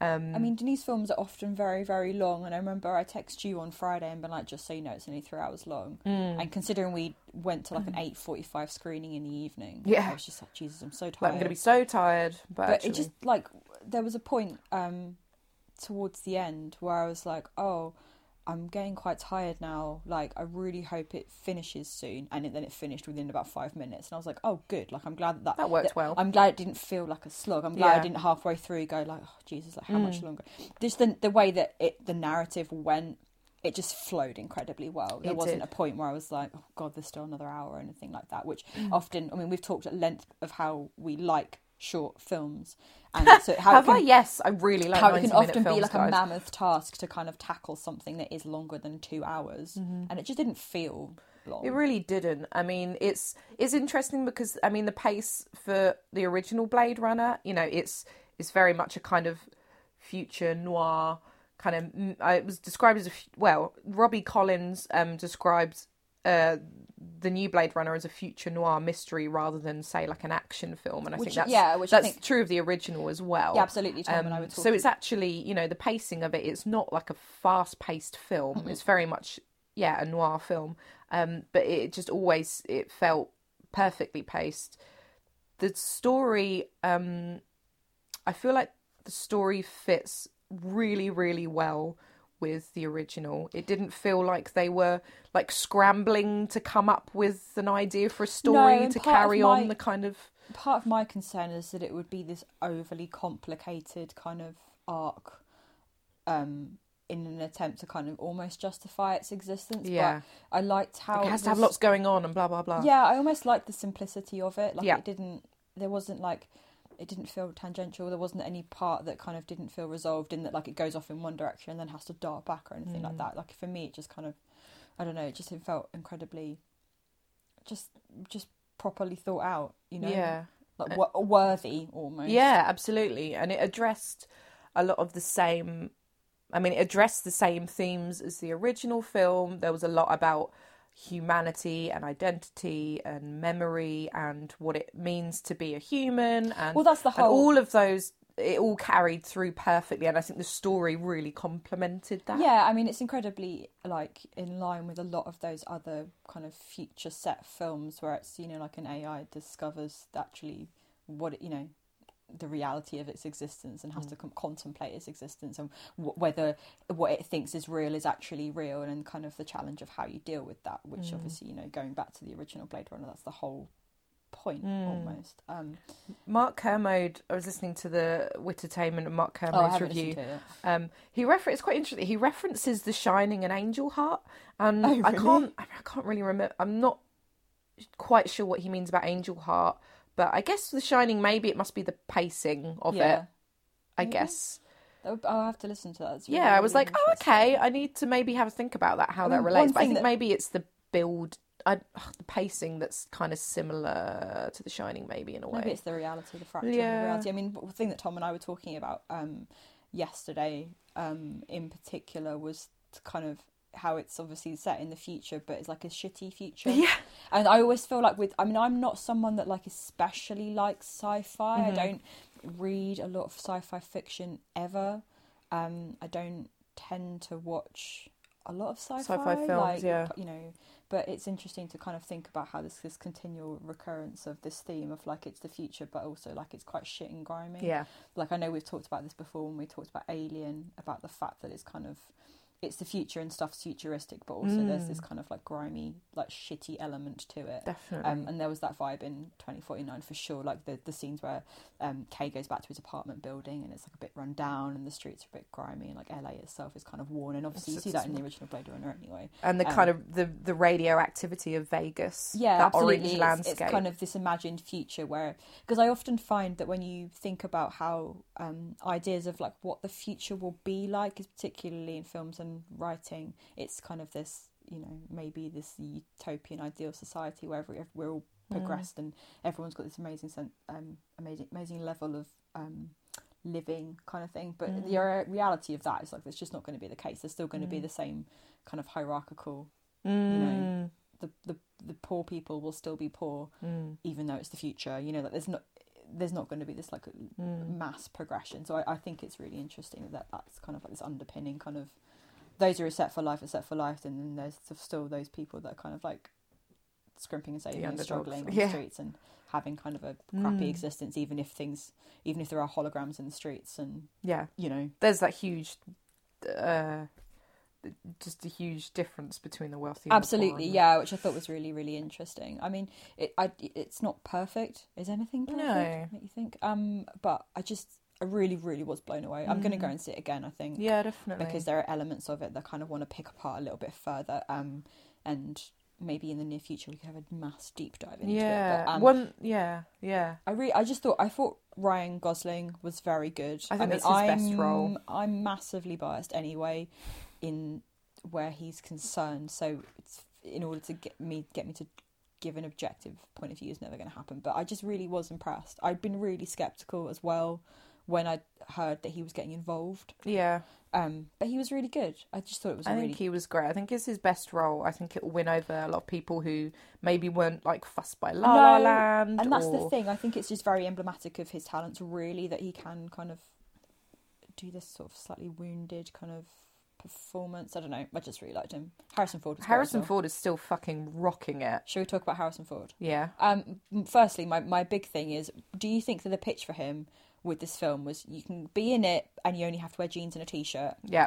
Like you don't have to. You don't have can to just worry. come straight from home onto set. You Just don't have rock to up. worry about anything. His dishevelled look was, oh, it's great. We Oh, God. um, Just put it out there. He's seventy-five. he's seventy He's five. seventy-five, and he's so gorgeous. Would you? Absolutely, absolutely. I just feel like I where would Harris- Um, absolutely have relations with a 75 year old Harrison Two, Ford. there's some things I was thinking about when he appeared on screen. I just, well, firstly, I like the fact that we were just waiting. We knew he was going to come. It's um, you just know when he's going to. Just like grabbed your hand, like, just "Oh, because of- here he comes. Yeah, because because of the stuff that's been in the teasers and the trailers, there's like a very clear like you know what's coming, and we were just like shit. Um, I just remember looking at you being like, oh my god. Oh my god, Um, he's so handsome. And firstly, it made me very sad that he, spoiler alert, that he's not going to be in um, Star Wars. in I know. December. That made me sad because I was like, God, he was so good. It I was mean, so we've nice had to yeah, see we've him been back. very lucky. We've had it twice. We've had his arrival in Star Wars, and we had his arrival in Do you know? I, Blade Runner. I It's still been think wonderful. I still think often about when he turned up in Force Awakens. oh, it's like- such a good moment. It's just such a good moment. You're good- just like uh, and that was less like you knew it was going to happen, but you Yeah. didn't know. Like Harrison that was Ford. uh, Though, man, more. he, he's re- it was good that he came back as Rick. Um, it made I can't Me, believe. I mean, he must have that must have fucked him up so badly on set. Like he must have just felt awful. So you can tell he's frail, but also muscular. shall we talk about Harrison Ford just a little bit? Yeah. Um, I read the Princess Diarist um, at the end of the summer. The Carrie Fisher um, book that was partly put together with her diaries that she um, wrote on the set of Star Wars. And I have always had a deep affection for Harrison Ford, in particular His face. no. his face, and also just young Harrison Ford. Oh my god, he's so handsome. like Han Solo. in glasses when he wears glasses. I wish you could have seen what April did then. Um, I just can't it involved her cope. tongue. It's it was like so. someone's not. Someone shouldn't be so handsome. He's so. Ha- he's like one of So, the uh, most handsome men to in have the ever Princess existed. Diaries, Carrie Fisher, dearly departed Carrie Fisher, basically talks about how when she was in London filming Star Wars, the original Star Wars, New Hope, she had an affair with him, and it's one of those things that when it came out in the press, I wasn't surprised because you're like, I mean, you. Of course, you're both. both gorgeous human beings. I don't know if she'd sort of ever den- uh, did she ever deny it or was just never talked about. I don't Anyway, think it was really she, fully- She talked. uh, She basically says that yes, they had an affair. He was married and had a kid at the time, which not cool. Full disclosure, a bit of a shithead. Bit of a shame. but However, if I was in London and I was filming with Harrison Ford, and I was in You my- text him back at 2 a.m. fucking yeah, I text him back at two a.m. Harrison, Harrison, you up? Yes, I'm up. Obviously, I've been up waiting for you to fucking text me. Come on. I just it's too much. Young Harrison Ford is too much. He's so. Yeah. W- Wesley said the other day on the internet that he thought Harrison Ford was his like film dad, and I was like, no, he could never be film dad. No. What disturbed me the most, which I've already tweeted about, is that my colleague actually uttered the words, I think I fancy Tom Hanks more than Harrison Ford. See, which I is can- the silliest thing I can I've step ever in here heard. because I have g- deep affection for young Tom Hanks as well. But not in a sexy way. no, he's just adorable. Like you just, I'd want to hang yeah, out that's with him. your uncle, right? uncle big- Uncle Tom. big level Tom Hanks. yeah. Like I would hang out with. Yeah. Early Tom Hanks is so good. Yeah. Turner and Hooch, Tom Hanks. Great and yeah, great in a nice way, You'd but want like to hang out. You'd have fun with him. He'd be a cool yeah. hang. but I'm talking I'm cu- purely based on attractiveness right now. So Harrison I'm Ford. extremely shallow. Yes, I'm up. extremely, extremely slight. I will Yeah, text shallow. you Yes, back. I'm up, Harrison. Harrison, we're up. Yes, we're both immediately. up right You now. wouldn't even have to wait for the three dots. Slide into my DMs right now. I would have typed a response already, ready Probably to can't send. even use Twitter. He's like, what the fuck is this? So old, he can't even work up mobile phone. And yet, I would, yeah, I would 100% tap that. Um, fine. Christ. Shit. Um, let's just move on for that really quickly. Jared Leto in Blade Runner. Yep, Um, I still don't like Jared Leto. you're not into it. No. Have you seen? Um, have you ever watched My So-Called Life? I have, but I mean that's fine. And Von was saying my so-called life I era don't. I Jared just. Leto. Think, I have this thing for Jordan Catalano. like He'll him. always be Jordan Catalano in my brain. When he won the Oscar, it was wow. Jordan Catalano has won an Won an Oscar. Oscar. The thing Can't is believe for it. me is that that was a huge thing for me when I was a teenager, and then also I was like deeply obsessed with Requiem for a Dream, which is not okay, a film fine. that a Yeah. teenager should be obsessed with, and yet yeah, and yet, um, I I thought. just love him a lot. to be and honest, did his you shit. find his performance particular? Because I've seen a few people It was tweet whatever. actually and say like, "Oh yeah, you know, I've never been a fan of Jared Leto, but his performance in Blade Runner is really, you know, he really proved himself." I thought it was like the most whatever aspect of the It's whole so film. whatever. I mean, he was fine. Yeah, You but I know? mean, he, that was it, right? He, like t- there he was wasn't in any. it for probably about fifteen minutes. yeah, it was just fine. Like fine. not fun. That was probably the least remarkable part I of the don't want entire to be rude film. or anything, but Jared Leto is not a particularly great actor in the grand scheme of things. Yeah. The reason I like Jared Leto is because he is aesthetically pleasing to my eyes. Yeah, yeah, He's fine. And he was good in Dallas Buyers Club, but then I had Okay, issue yeah. with the fact that he was in it, even in it in the first place. Yeah. He probably shouldn't have I won the just- Oscar, so it's fairly unremarkable. Um, Denis Villeneuve, uh, his first choice Mm-hmm. for is it Neander Wallace? Nea- Neander Neander- Neander Neander, Wallace, yeah. Mr. Wallace. Ooh. His first choice for that role was David Bowie. Oh, I read that this week and was like so bummed. Yeah, That would have been so sick. fuck cancer. It's just so annoying. Um, f- oh, I would have died if that had been real. I didn't realise Followed that up with Jared Leto, did you? Yeah, I didn't realise until she appeared on screen actually that Robin Wright was even in it. I know. That was a neither did I, pleasant surprise. and that was lovely. I like she's that she- great in it. She's having a moment. Yeah, again. she's- Not that she went away, but it's she's- just nice. Her in that, and then her in um, Wonder Woman as well recently. Yeah, Robin Wright is cool as Great. shit. She's so good. She's a badass. She yeah, she's always she's always great. She's great Power. in positions of power, right? She's a cool woman. She's very Watch tough. her and stuff. Love it. Um interesting that it's had a really disappointing box office opening. Has it really? Yeah. Weekend opening 32 million. Oh. It's essentially pa- like it's essentially bombed in What terms else of came money. out in the states that this weekend. Nothing. Um It's insane. bearing in mind that it has done Damn. like god knows like hun- you know hundreds of millions it was 32.6 million is the projected weekend opening so after today um that in yeah in kind of hollywood terms means it bombed in comparison to how much it God, cost that's so weird. I don't Um, think I really realised that- that, weird. that was a thing. i was reading Bummer. something which was kind of discussing it and dissecting it and i can't i didn't make a note of who wrote the article or where it was which is helpful um, but they they said they think the primary reason is quote that blade runner hardly means anything to anyone under 40 which is really interesting because for me but maybe it's because i did bloody media studies at a level and that was like the first film like blade runner's always been such an important film and i know that it's something that you found important and you know a lot of Yeah. people close to me but then i i mean i've always made fun of our friend jack reddin for not Never seen having it. watched Blade Runner,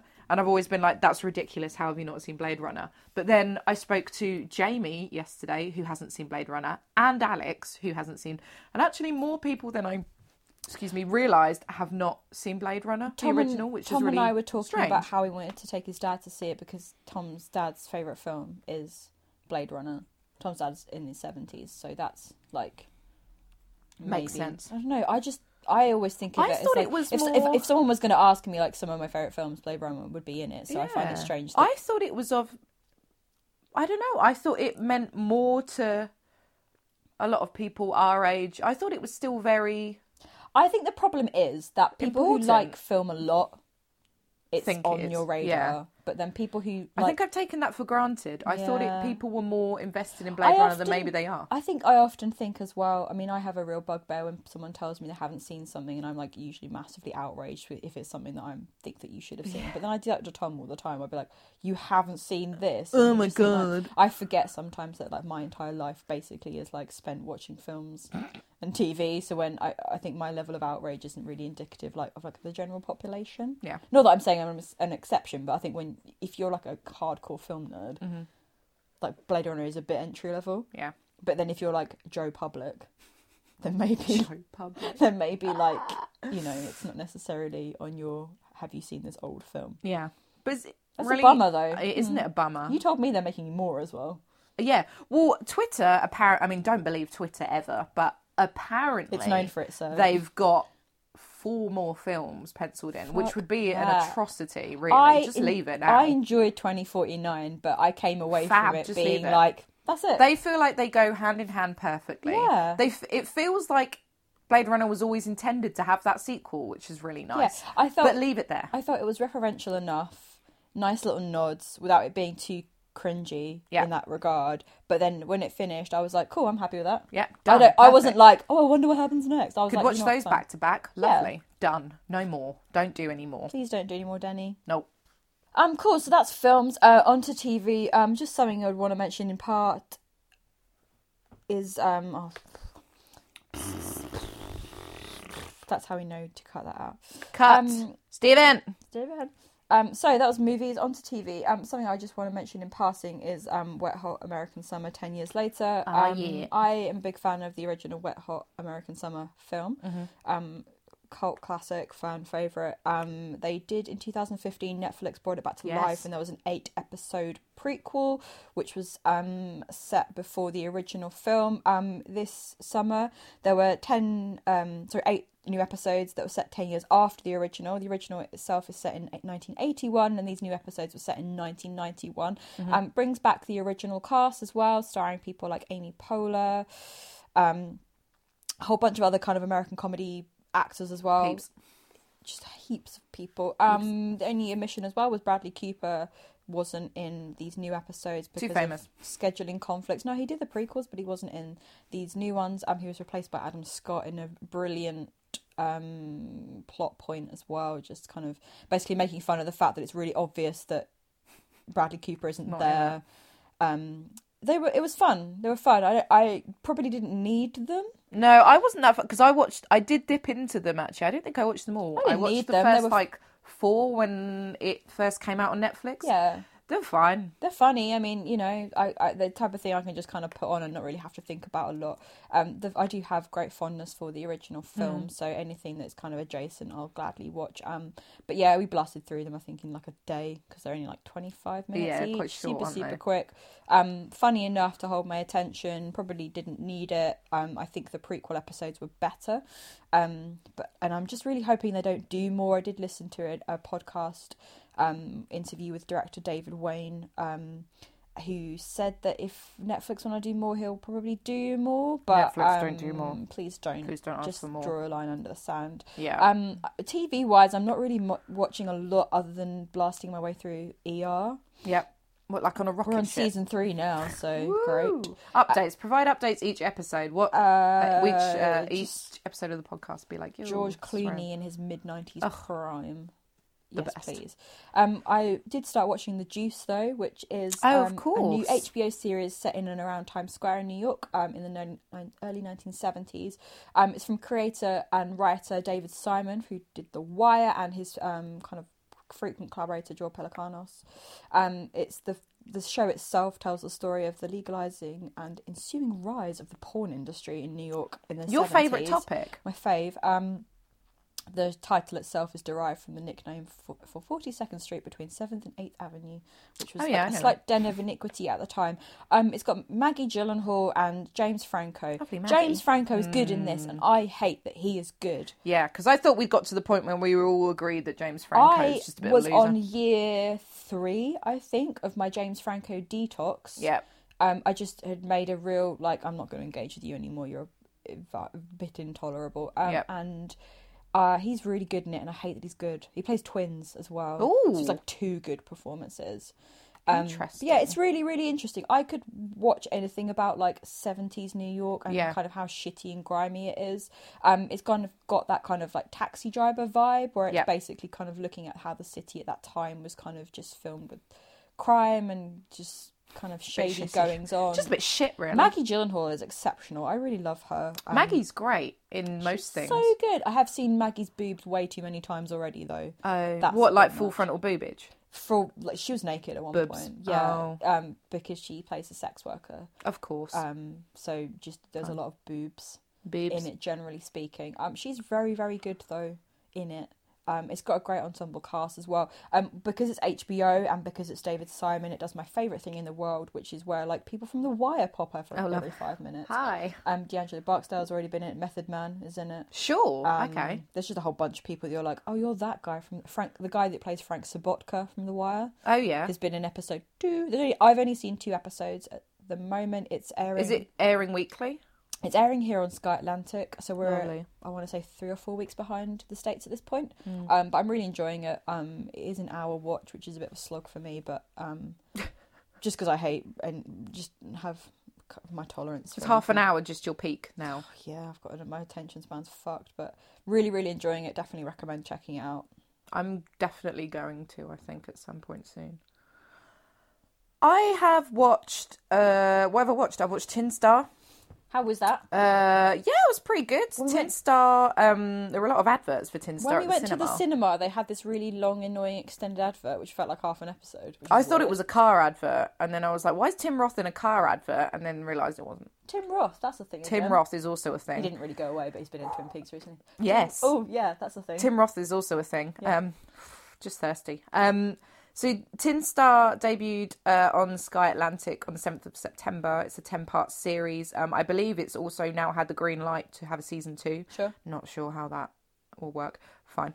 Um, it's about uh, a recently emigrated sheriff. Um, and his family who moved to a kind of a corrupt mountain town in Can I just point out the logistics of whether you can actually be a sheriff if you're not American?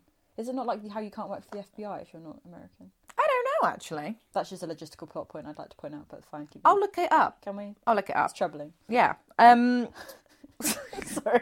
No, fine. That's a good point. Troubleshooting. FA. We'll do it on the correction section next I hope time. Von is just googling Um, it right now. Yeah, Von's googling it right now. Brilliant. Um, let me know when you find the answer. Um, so yeah, Tim Ross plays Jim Worth. He is a, a sheriff in a corrupt mountain town in Canada.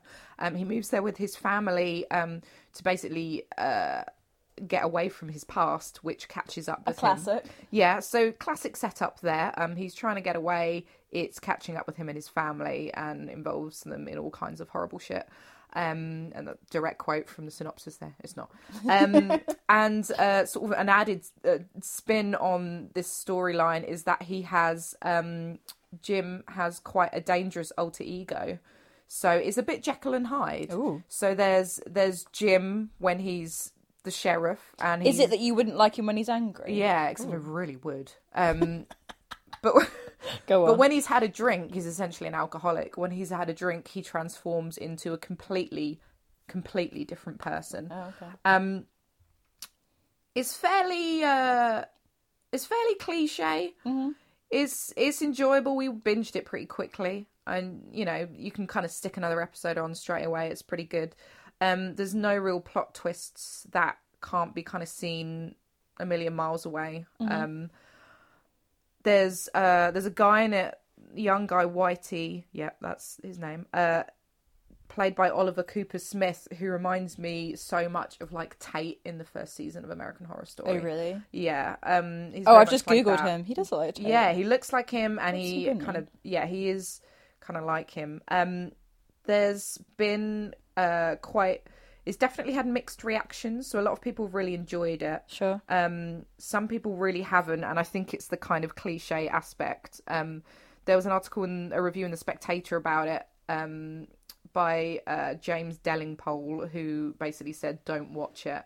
Um, and a quote I pulled out from his review was. Uh, Tin Star is almost nothing but cliche and a terrible waste of a talented cast, which, besides Roth, includes the Lou the lubric- lubricious Lubri- lubricious lubricious i don't even know That's not a word I know. Go no on. yep sorry everyone um christina hendricks from I was mad men literally here, about to say to you that she's in it. playing the sexy spokeswoman for an oil company so dodgy that it employs a sinister bald bloke with an indeterminate scary accent whose job title appears to be head of evil That's quite and that's scathing. actually true It- yeah i mean that i i can't deny any of that really Yeah, but sometimes though, do you not think that it's okay to just watch stuff like that? It is. You It know? definitely is. I enjoyed it. It didn't do anything new. No. But it as a kind of crime esque sort of mystery thriller, it was really good and it's completely worth it to watch Tim Roth. When it comes to crime stuff, I almost feel like there's only so many times you can reinvent the wheel. Well, that's the whole Sometimes point in the cliches, It's right? why I will gladly watch episodes of S- uh, Law and Order SVU, Yeah. which are the same every time,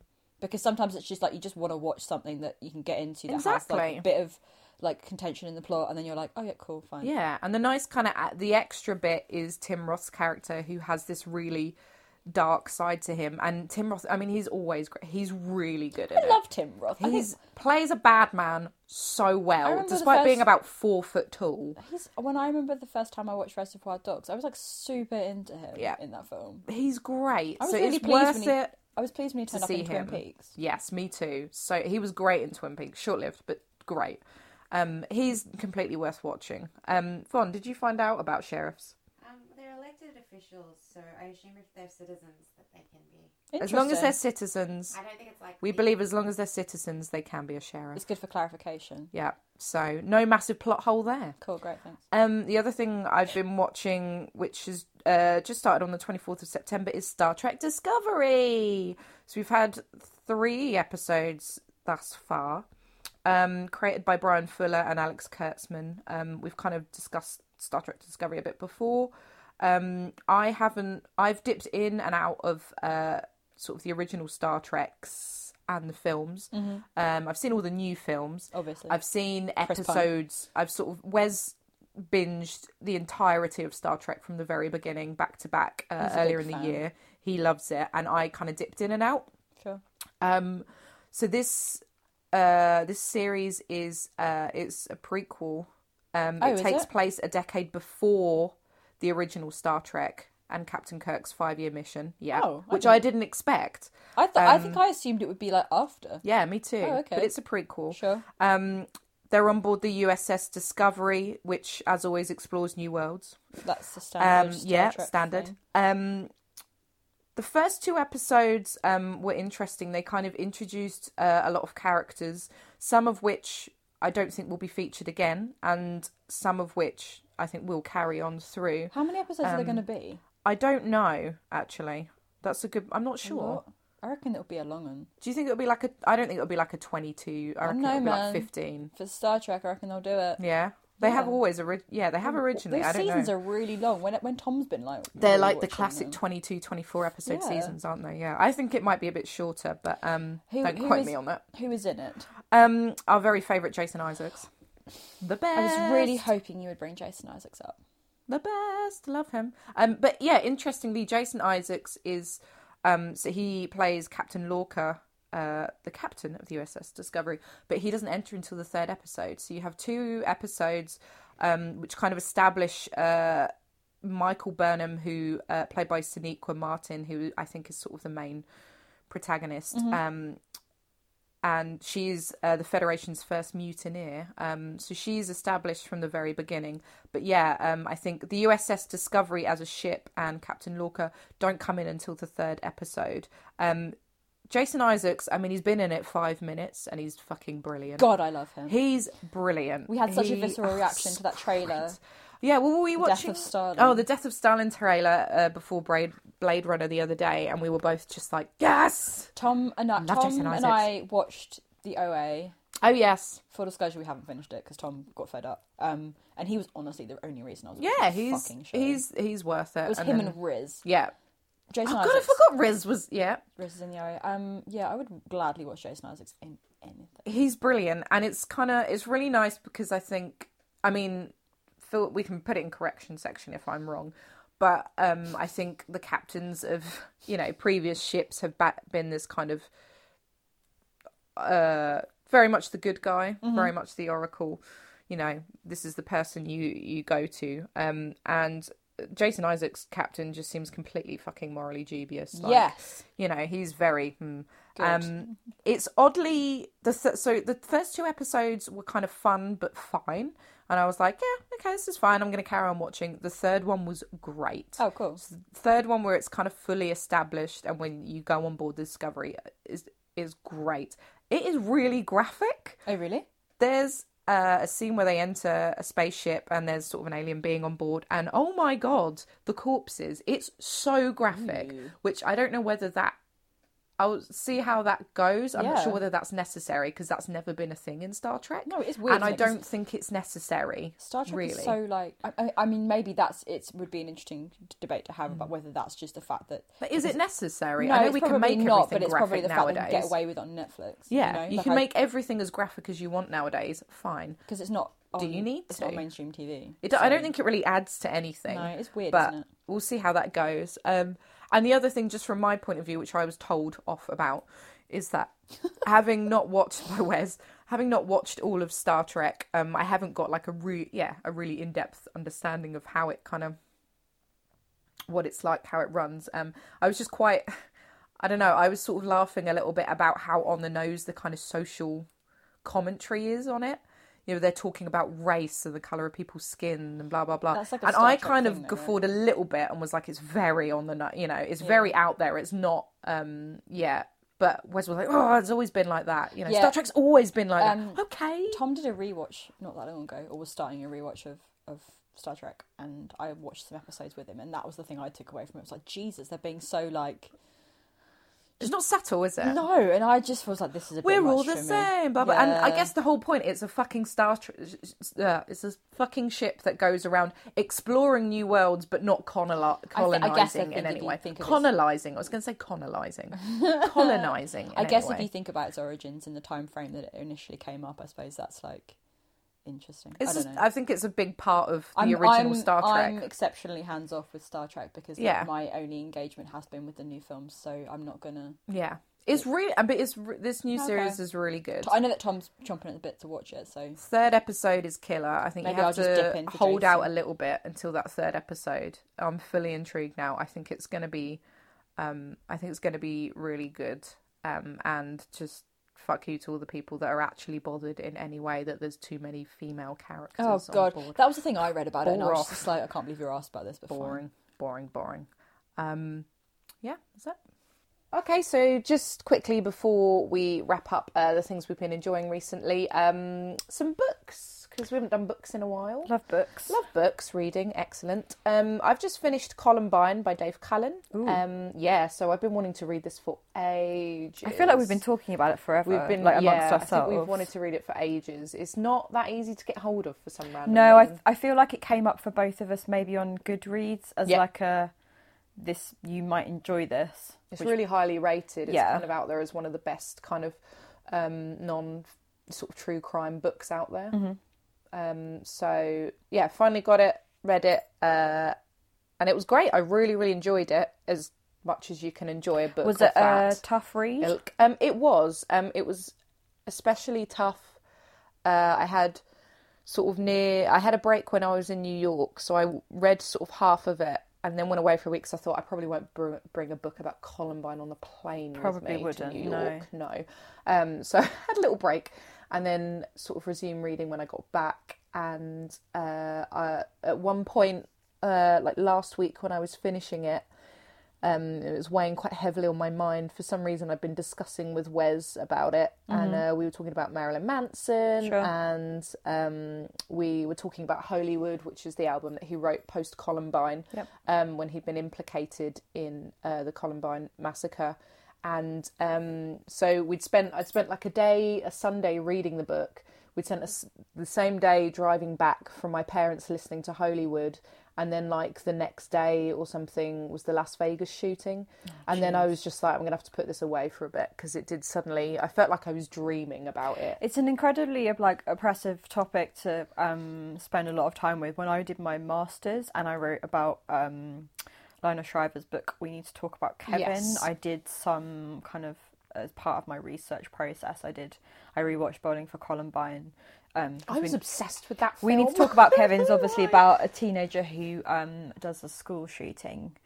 Oh no, does he? I don't know. He kills his anyway. I Involves. think he a- shoots people. I think he doesn't does, doesn't he? At school, yeah. So it's a Does he teenager. kill his family? Yeah, he No, does. Yeah. yeah. Spoiler. Um, Oh God, I'm so sorry. What a spoiler. it came out in like the early 2000s. Whoops. Fine. Anyway, I remember doing some research into it. Like I said, rewatched Bowling for Columbine and just reading quite a lot of kind of uh, essays about, you know, the shooting itself and I mean, it's been like, ta- it's been analysed and and I just reported mean, on to like, death. Really, hasn't yeah. I it? mean, reading that kind of reading the Lionel Shriver book was a bad enough when you're having to think about the idea of that happening, but when you actually look at like real world examples of it, it's just intense. And Columbine in particular, I remember when it happened. I remember everything Mm. that kind of came out in the press afterwards. I remember all of the furore around Marilyn Manson and all of that stuff. And then obviously, I remember watching Bowling for Columbine. And um, one of my favourite Manson based things ever is that um, sequence in Bowling for Columbine. When It's great. When Michael Moore goes and interviews him about um, the effect that the shooting and, and the kind of press. Um, outrage had had on him in particular and has has his career and it's just like you listen to him talk about it and it's such such sage words and it's just I remember know- being in it's hilarious. I remember being in my media studies group, and Sure. we watched Bowling for Columbine, Classic. and I'd already seen it, like because I was a weird person. I think I was really um, into yeah, I was really into it in a weird way. Um, of course, because it had Marilyn Manson in it, and I remember my media teacher saying, like in the class, as a teacher who has no interest in that sort of thing whatsoever, Yeah. saying like Marilyn Manson was the person who spoke the most sense. And I remember think- as a teenager being like, "Oh my god, I think I This remember. is great. I think there's a citation in my uh, master's thesis where I think I either make reference to Marilyn Manson having the best opinion about the shooting in the context of that film. Mm-hmm. I think I managed to strong arm it in just on the Mm. basis that, like, yes, he speaks solidly about it. But yeah, I mean, as a topic, it's incredibly, it's just intense to think about. So I can only imagine like what the experience of reading said book. would have yeah been it like. was it is intense and it's it's intense because it really approaches um the whole uh the, it's it kind of chronicles the leading up to the event so this was planned for like and talked about between the boys for a few years so it was a really long up long run up to it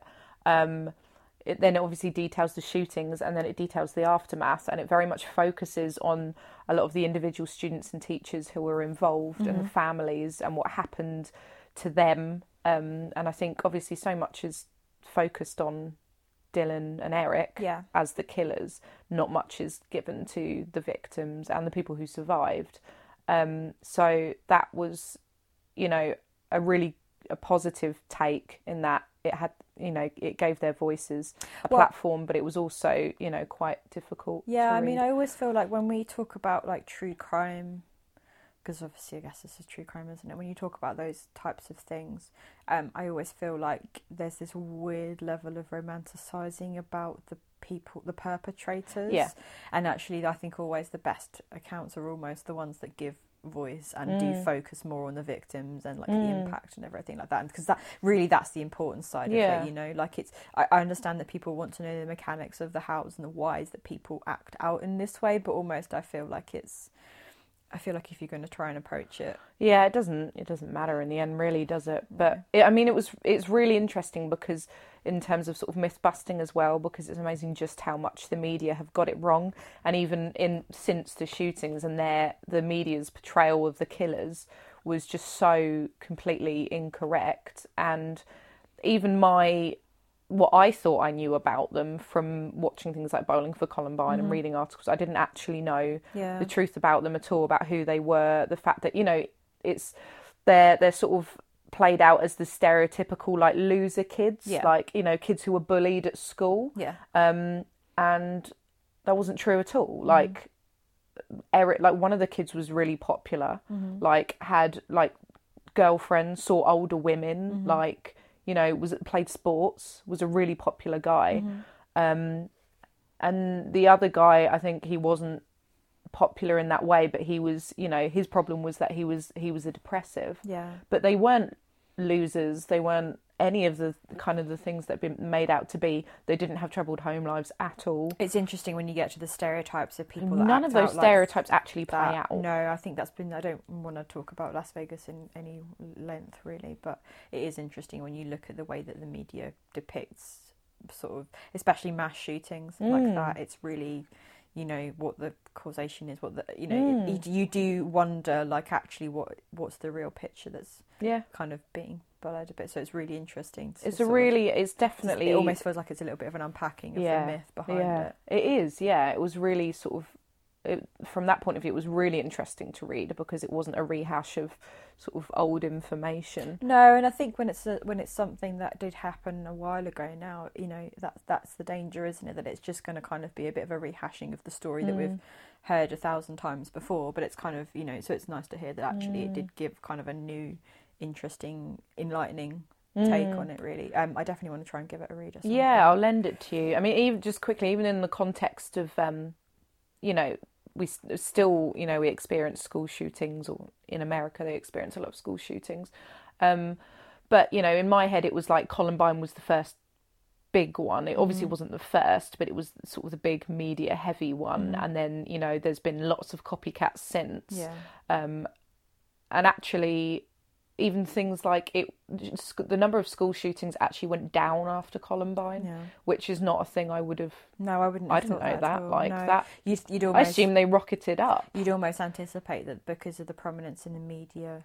Well, that's what everyone thinks. Is, is they're You all think it'd go up. copycats, aren't Yeah, they? you think but that they're it would not. go up. Yeah, so it's yeah. I won't go into it much more, but it's I yeah. I really recommend if you're if you've got the stomach for that sort of thing. It's not graphic really, but you know, it's it's, not. it's a really emotional read. Yeah, it's a difficult subject. It's really not for everyone, Mm. is it? So, um, but I yeah, I'd really recommend it.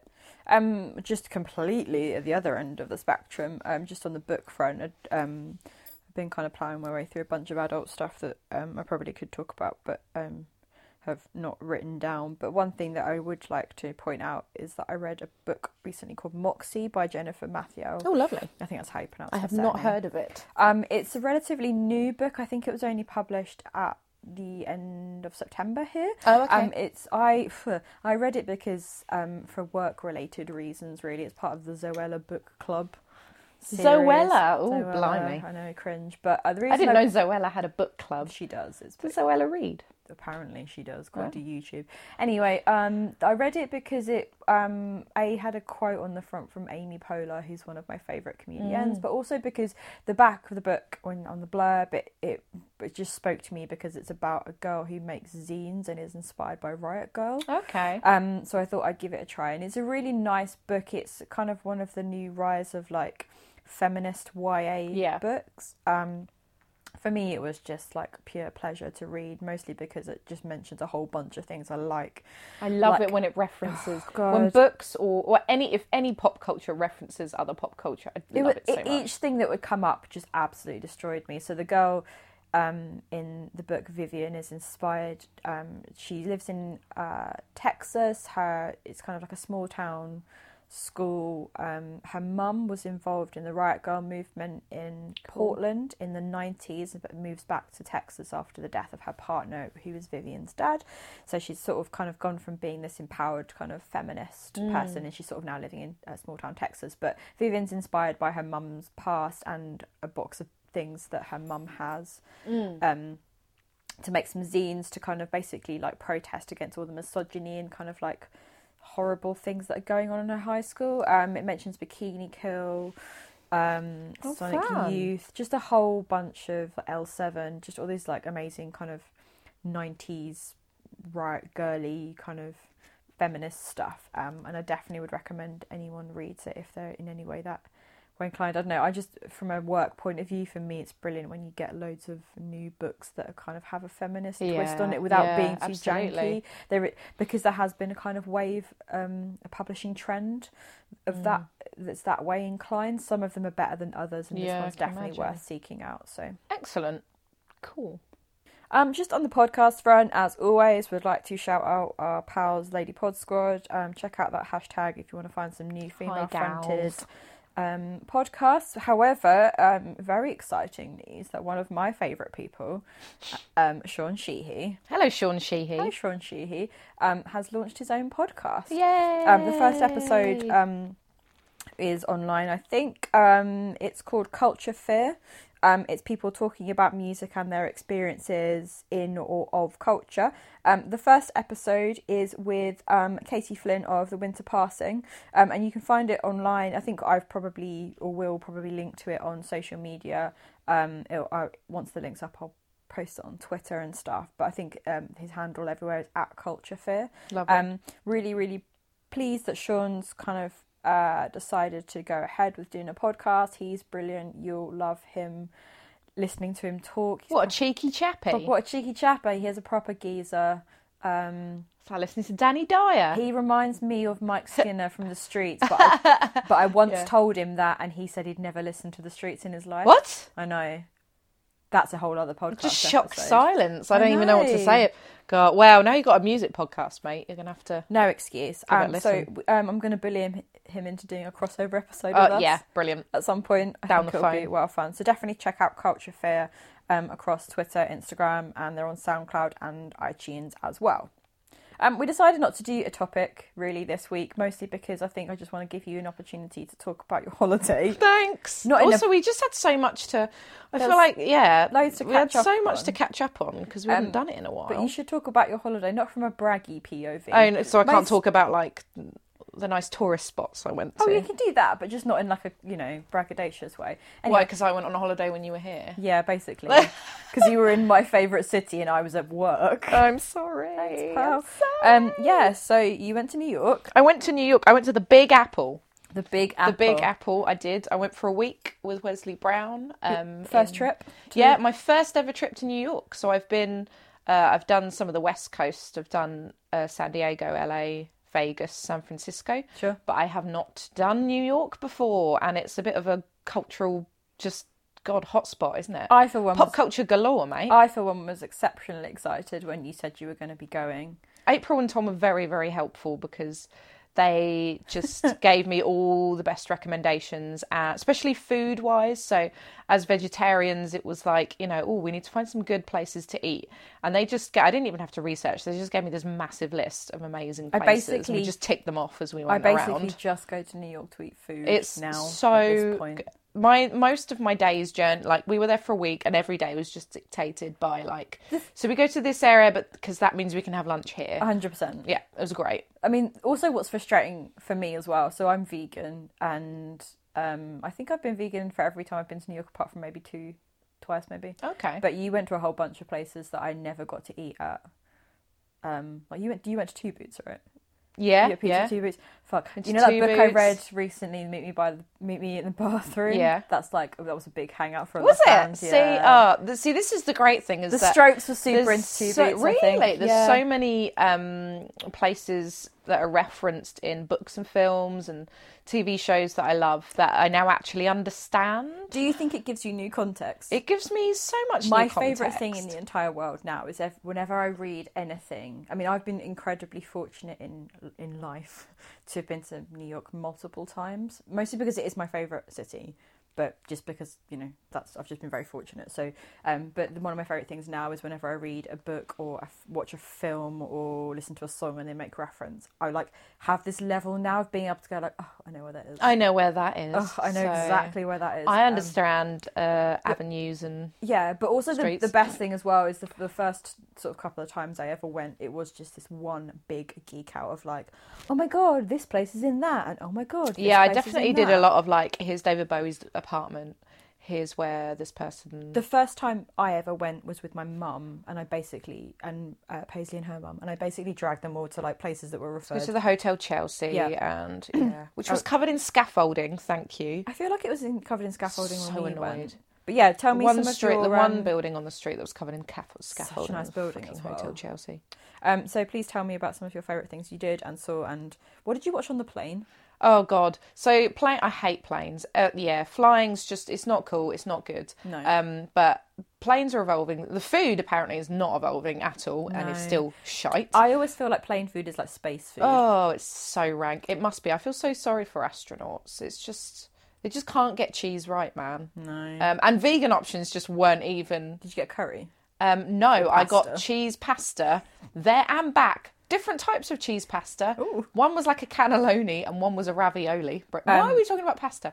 When Um, we when we've flown on the plane, we usually get curry or like a generic rice dish. I would love to have had a curry. That would have been that would have spiced up my journey lovely. Literally. Um, what did I watch? So I think general rule for planes is that well usually you know I pick films that I wouldn't pay money to see at the cinema. That's my rule for plane Yes. films: is you c- watch the trash you would never pay to see in the cinema, but that will you're- hopefully take your but you're mind off the stuck fact in that this, you're like, in the air. You're stuck in this metal thing that's flying through the air, so Yeah. you should probably try and watch like a shit film to. I was surprised that you Pass could the watch time. like Alien Covenant. I was like, is that not a bit gory for My- like the person next to you? I remember I can't remember what film it was, but I remember once being on a plane and there was some film that was like particularly graphic in terms of like either violence or sex. I can't remember which it was, but I remember just being look like leaning out and looking at someone's screen and just being like, "That's full on Whoa. like Okay. yeah, that's weird." So and it's also funny. the number of films that or TV shows that are put on that reference plane crashes is fucking right. So the first thing I watched was The Mummy, the new Mummy with Tom Cruise, which begins with a plane crash. um, I think the last time that we flew was around the time that that movie Flight with Denzel Washington. Why comes would you? I out. mean, it says it in the name. I don't. And the whole point of that is that he gets drunk while he's flying, doesn't he? And then like nearly crashes a plane, but doesn't. And I Do you was like, think they ever played like Snakes on a Plane when it I came out? fucking hope so. I would have. Lo- I would have watched that on a plane. I would have watched that on a plane. would've been but cool. I yeah. So I watched The Mummy. That Sure. was shit. That was rubbish. Not... yeah, that was complete rubbish. I would only watch that film because it stars Jake Johnson, who is from New Girl and Yeah. is also a good actor, and he would have been the only reason I would have watched. it was tosh. It was rubbish. so I don't need. Uh, yeah, done that. Good, Great. fine. Um, and then I watched about five episodes back to back of Big Little Lies Good. because you've watched it and Loved recommended it. it. I enjoyed it very, very much. Good. Alex Skarsgård, hello. Um, and then on the way back, I what randomly on the way back, I actually did decide to watch something a bit more serious. I watched My Cousin Rachel. Oh, with- did you? Yes, with Rachel Weisz. Yeah. Yes, yes, it was really good. It was good. it's was not good. like outstanding, No. but it was it was good. With um, Sam Claflin. yes, Sure. So Michael that Boyd. was, that was that was cool. That was I don't know why I decided to watch that. I just it, yeah, I did. I quite want to see it, but probably would never have paid to see it at the cinema. No, exactly. So that was that was actually quite good. And Great then I shout. watched. I tried Bob's Burgers, and I'm not into Bob's Bur- Bob- Okay. Bob's Burgers We'll at move all. on because I like it. Wesley watched The Mummy and Pirates of the Caribbean he did in and Guardians of the Galaxy too. So he went in for all the blockbusters. How did he find Guardians too? Um, I think he found it fine. Yeah. He hasn't raved about it since, so clearly not that good. But um, yeah, he definitely thought The Mummy was shit. Which is uh, considering he's a fan of the Mummy, I- as I Yeah, recall. and Pirates of the Caribbean. He it was almost like he was surprised that it was going to be shit. Wait, this is actually shit. This is rubbish. Sure. Um, so yeah, so plain plain movies are the best. I'm glad you utilised your it was plane very based good. Time, highly. um, also, when we were there, actually, we watched uh, like near the end. So one of the, I think it was like the second to last night, we watched Glory Days on Netflix, which is um, high American Netflix. Uh, it's pretty good. It's great, Um, isn't it? Yeah, it has lots of extra Have, stuff. do you find that UK Netflix now just massively sucks? Yeah, it in wasn't. As, comparison. yeah, I mean, we had we had a fair amount of stuff, but yeah, there's a lot missing that American Netflix has got. Um, but we watched Glory Days, which is the new documentary, newish documentary about Michael A. Uh, Michael Ailig Sure. uh, and the club kids in the 90s um, and what happened to Michael Ailig. And it kind of details his um, the story that everyone's heard about the rise of the club kids and Michael Ailig murdering someone, uh, boasting to it, being found out, arrested, and imprisoned. Sure. But it also detailed him being released from prison, which was quite interesting. But funnily enough, it had a lot of build up about New York and the New York club scene Mm-hmm. and various venues and various areas. And it was like, hey, we're here right now, and I know where all these places are because I've been here for love five days. So I do have this it was weird great. like thing about either watching or reading New York stuff when I'm in New York. It's Yeah. like this weird level of comfort. it was, yeah, it I've was done it before. Tom and I, when we um, went to New York a few years ago, and we stayed with our friends Nate and Jasmine, we watched this um, mm, documentary called Dark Days, Oh yes, I remember which is you the one we were saying telling to you about, me. which is about people that lived in the Lincoln Tunnel, but homeless people. And it was kind of weird to just be like, oh shit, like we're here and this is like happening. I'm sort of right now." glad that I didn't, but I do want to watch that. I'm glad I It's didn't watch it at the definitely worth time. It probably watching. would have creeped But me yeah, out. I always but- end up reading like New York books when I'm in New York. Not necessarily intentionally, but I'll just be like, oh, this is weird matching up. Mm. and we made I made Wes go to like strawberry fields and go to the Dakota where John Lennon was shot, and he was like, "You literally don't care about the Beatles or John I Lennon. don't what are you?" I care. was like, "Well, I have to go. I don't care about the Beatles at all. I'm really sorry, but we've definitely been to because you have to do we it. have to." There are some like cultural bastions in like locations. in no, New I York don't you care have about to John go. Lennon, but No, Yoko of Ono lives course. over there. Like I don't. I mean, I it's- okay. Admittedly, I did like Gossip Girl a lot when it was first out, but like the the steps of the Metropolitan Museum to me Mm. will always be where Blair Waldorf eats her lunch. Yes, That's exactly. always like spotted. That's that's the Gossip Girl reference. it was yeah it was lovely it was great it was great to yeah put a i was going to say put a name to the f- a face to the name but that's you know what i mean No, but it's kind of Sort of nice like though. that. Like, that's the thing for me is that like you would see things. I don't know. I would walk around and be like, "Oh, that's the place from there." Like we went to um, I don't eat meat, obviously, but we've like we've been past Cat's Deli from like Har- when Harry met Sally. yeah And like Tom and I, the last time we were in New York, went all the way up to where um Tom's Diner from Seinfeld is. yeah And like went in, and it's just you know, could you eat anything no I think we got coffee and then left. That's cool. just because uh, we've You got, paid, I assume. yeah, we've got like cringy Coffee and ran away. Pic- I know we've got cringy pictures outside. Yeah. you know, just because you have You to got do it. You gotta do we it. went to see the um the Tenenbaum's house. from Yeah. the Royal Tenenbaums. Yeah. Like we went all the way up there to do that. Like you just have to. I don't know. That's one of the, my favorite things about the city itself. Also because when you think about books and movies and TV shows as well, um, that the city is always positioned as its own character in a way. Mm-hmm. Very Um, much so. Like we went to Coney Island. That's such a requiem for a dream. Yeah, reference yeah. For me. Um, so it's I don't know. It's just something really cool about it because Yeah. it does feel like the first time I ever went, it felt like I was in a movie. Mm. Like when you're wandering around, it does. There's this surreal element because you almost like feel like you know You've it. spent your whole life, yeah, hearing and seeing and reading about it, and then it's yeah, It's you're this in it. weird like It's cool. hyper reality. It's kind of like it feels like Yeah. you're on a movie set because you've seen so, because like a city like that, you end up seeing so much of it Mm. on screen or reading about it in books and stuff like that. That you, it does feel this like wow, it's actually real. Like we're Yeah, actually here. Exactly. It was so cool. Yes. And also, I got to see Harry Styles' name on the Rock Oh, City Hall, those whatever it's pictures were called. so good. We tweeted those. from Block the top. traffic just to take a picture of a fucking love- sign that said Harry Styles I just on it. love that you did that. Wes was just like, "Who are you anymore? I don't know." Uh, a But Harry Styles fan. That's Who I am. obviously, Poor guy. They, but it was lovely. It was great. I'm going to go back, obviously. 100%. Um, and yeah, we can talk about it again when I've been on holiday again. let's just oh, let's just go. Maybe we should do a podcast. Holiday. Can we go on holiday to do a podcast? Should we business expense it? yes. Who's who are we charging it to? I don't know ourselves. Tom. Right. Tom. Can Tom's not here to vote. Let's vote. Tom is paying for our Tom's holiday. paying for a holiday. Cool. Pod pod holiday. Excellent. Um. So obsession of the week. Obsession of the week. You want a jingle? I really want a jingle. So can someone make a jingle for obsession of the week? We're not saying that we can't really give you anything in exchange except our eternal gratitude, And it'll be on the podcast. and it'll be on the podcast for some people to download. Yes. We can Um, crit some people. Some A few some- people. A few people to download. Um, what's your obsession of the week? Um probably Harrison Ford just being a 75-year-old granddad babe. I think like I just that's pretty much it really, isn't it? Yeah, I'd been waning about my obs- my my obsession of the week is just sort of ongoing from the last episode. Really, I'm still on a, a, a What was your obsession of the week last my time? obsession of the week last week. Last time was Daniel Kessler from Interpol. Um, Is it still? It's still Daniel Kessler from Interpol, but also having seen the National twice in um, a week, it's also very much Matt Berninger from the National. Yeah. Who's Why is our obsession of the week always boys? I don't know. Why do I call them boys and not men? that Matt Berninger is like a, such a dad. He's literally in his forties. So our obsession of the week is dads and granddads. It really is, isn't it? Sad dads, Sad dads sad dads, the national and sad muscular dad band. granddads. Oh god. Yeah, it's it's Matt Berninger. from the Um, National. also, I And bought a, a nice jumper and I Oh, really liked mine the jumper. also because I keep telling everyone about it is that Glimmer Veil Kat Von D oh my god. lipstick you brought back from New York for me. Yeah, we we stocked up on the Kat Von D and the Glimmer Veil lipstick is fucking unreal. it's just it shouldn't be as good as it It's is. really good. We need an excuse to go out so we can all wear them together. I'm very excited. I'm going to a wedding uh, in a couple of weeks' time, and I'm definitely doing You've got to that. wear that. You've got to rock the pink It's Glimmer literally Veil. Barbie pink. It's so good. What color did you get? Uh, red.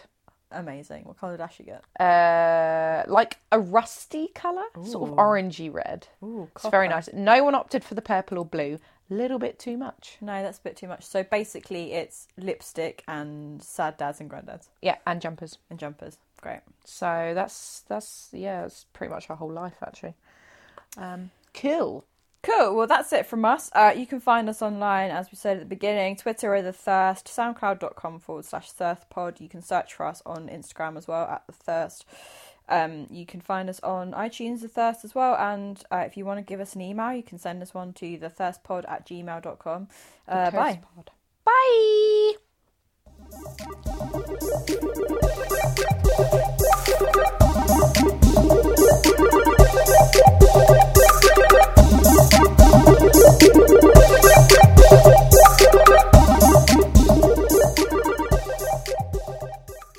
Everything on silent. Everything's on silent. Von is on silent. Funny you on silent. Von, are you on silent? Vaughn can be in the background. Yeah. She's, she'll be like us. we can be like, hello. We Von's have our a guest. Stephen. Von's our Stephen. Oh my god. Stephen. cut, that cut that. out. Cut that out, Stephen. Stephen. Stephen.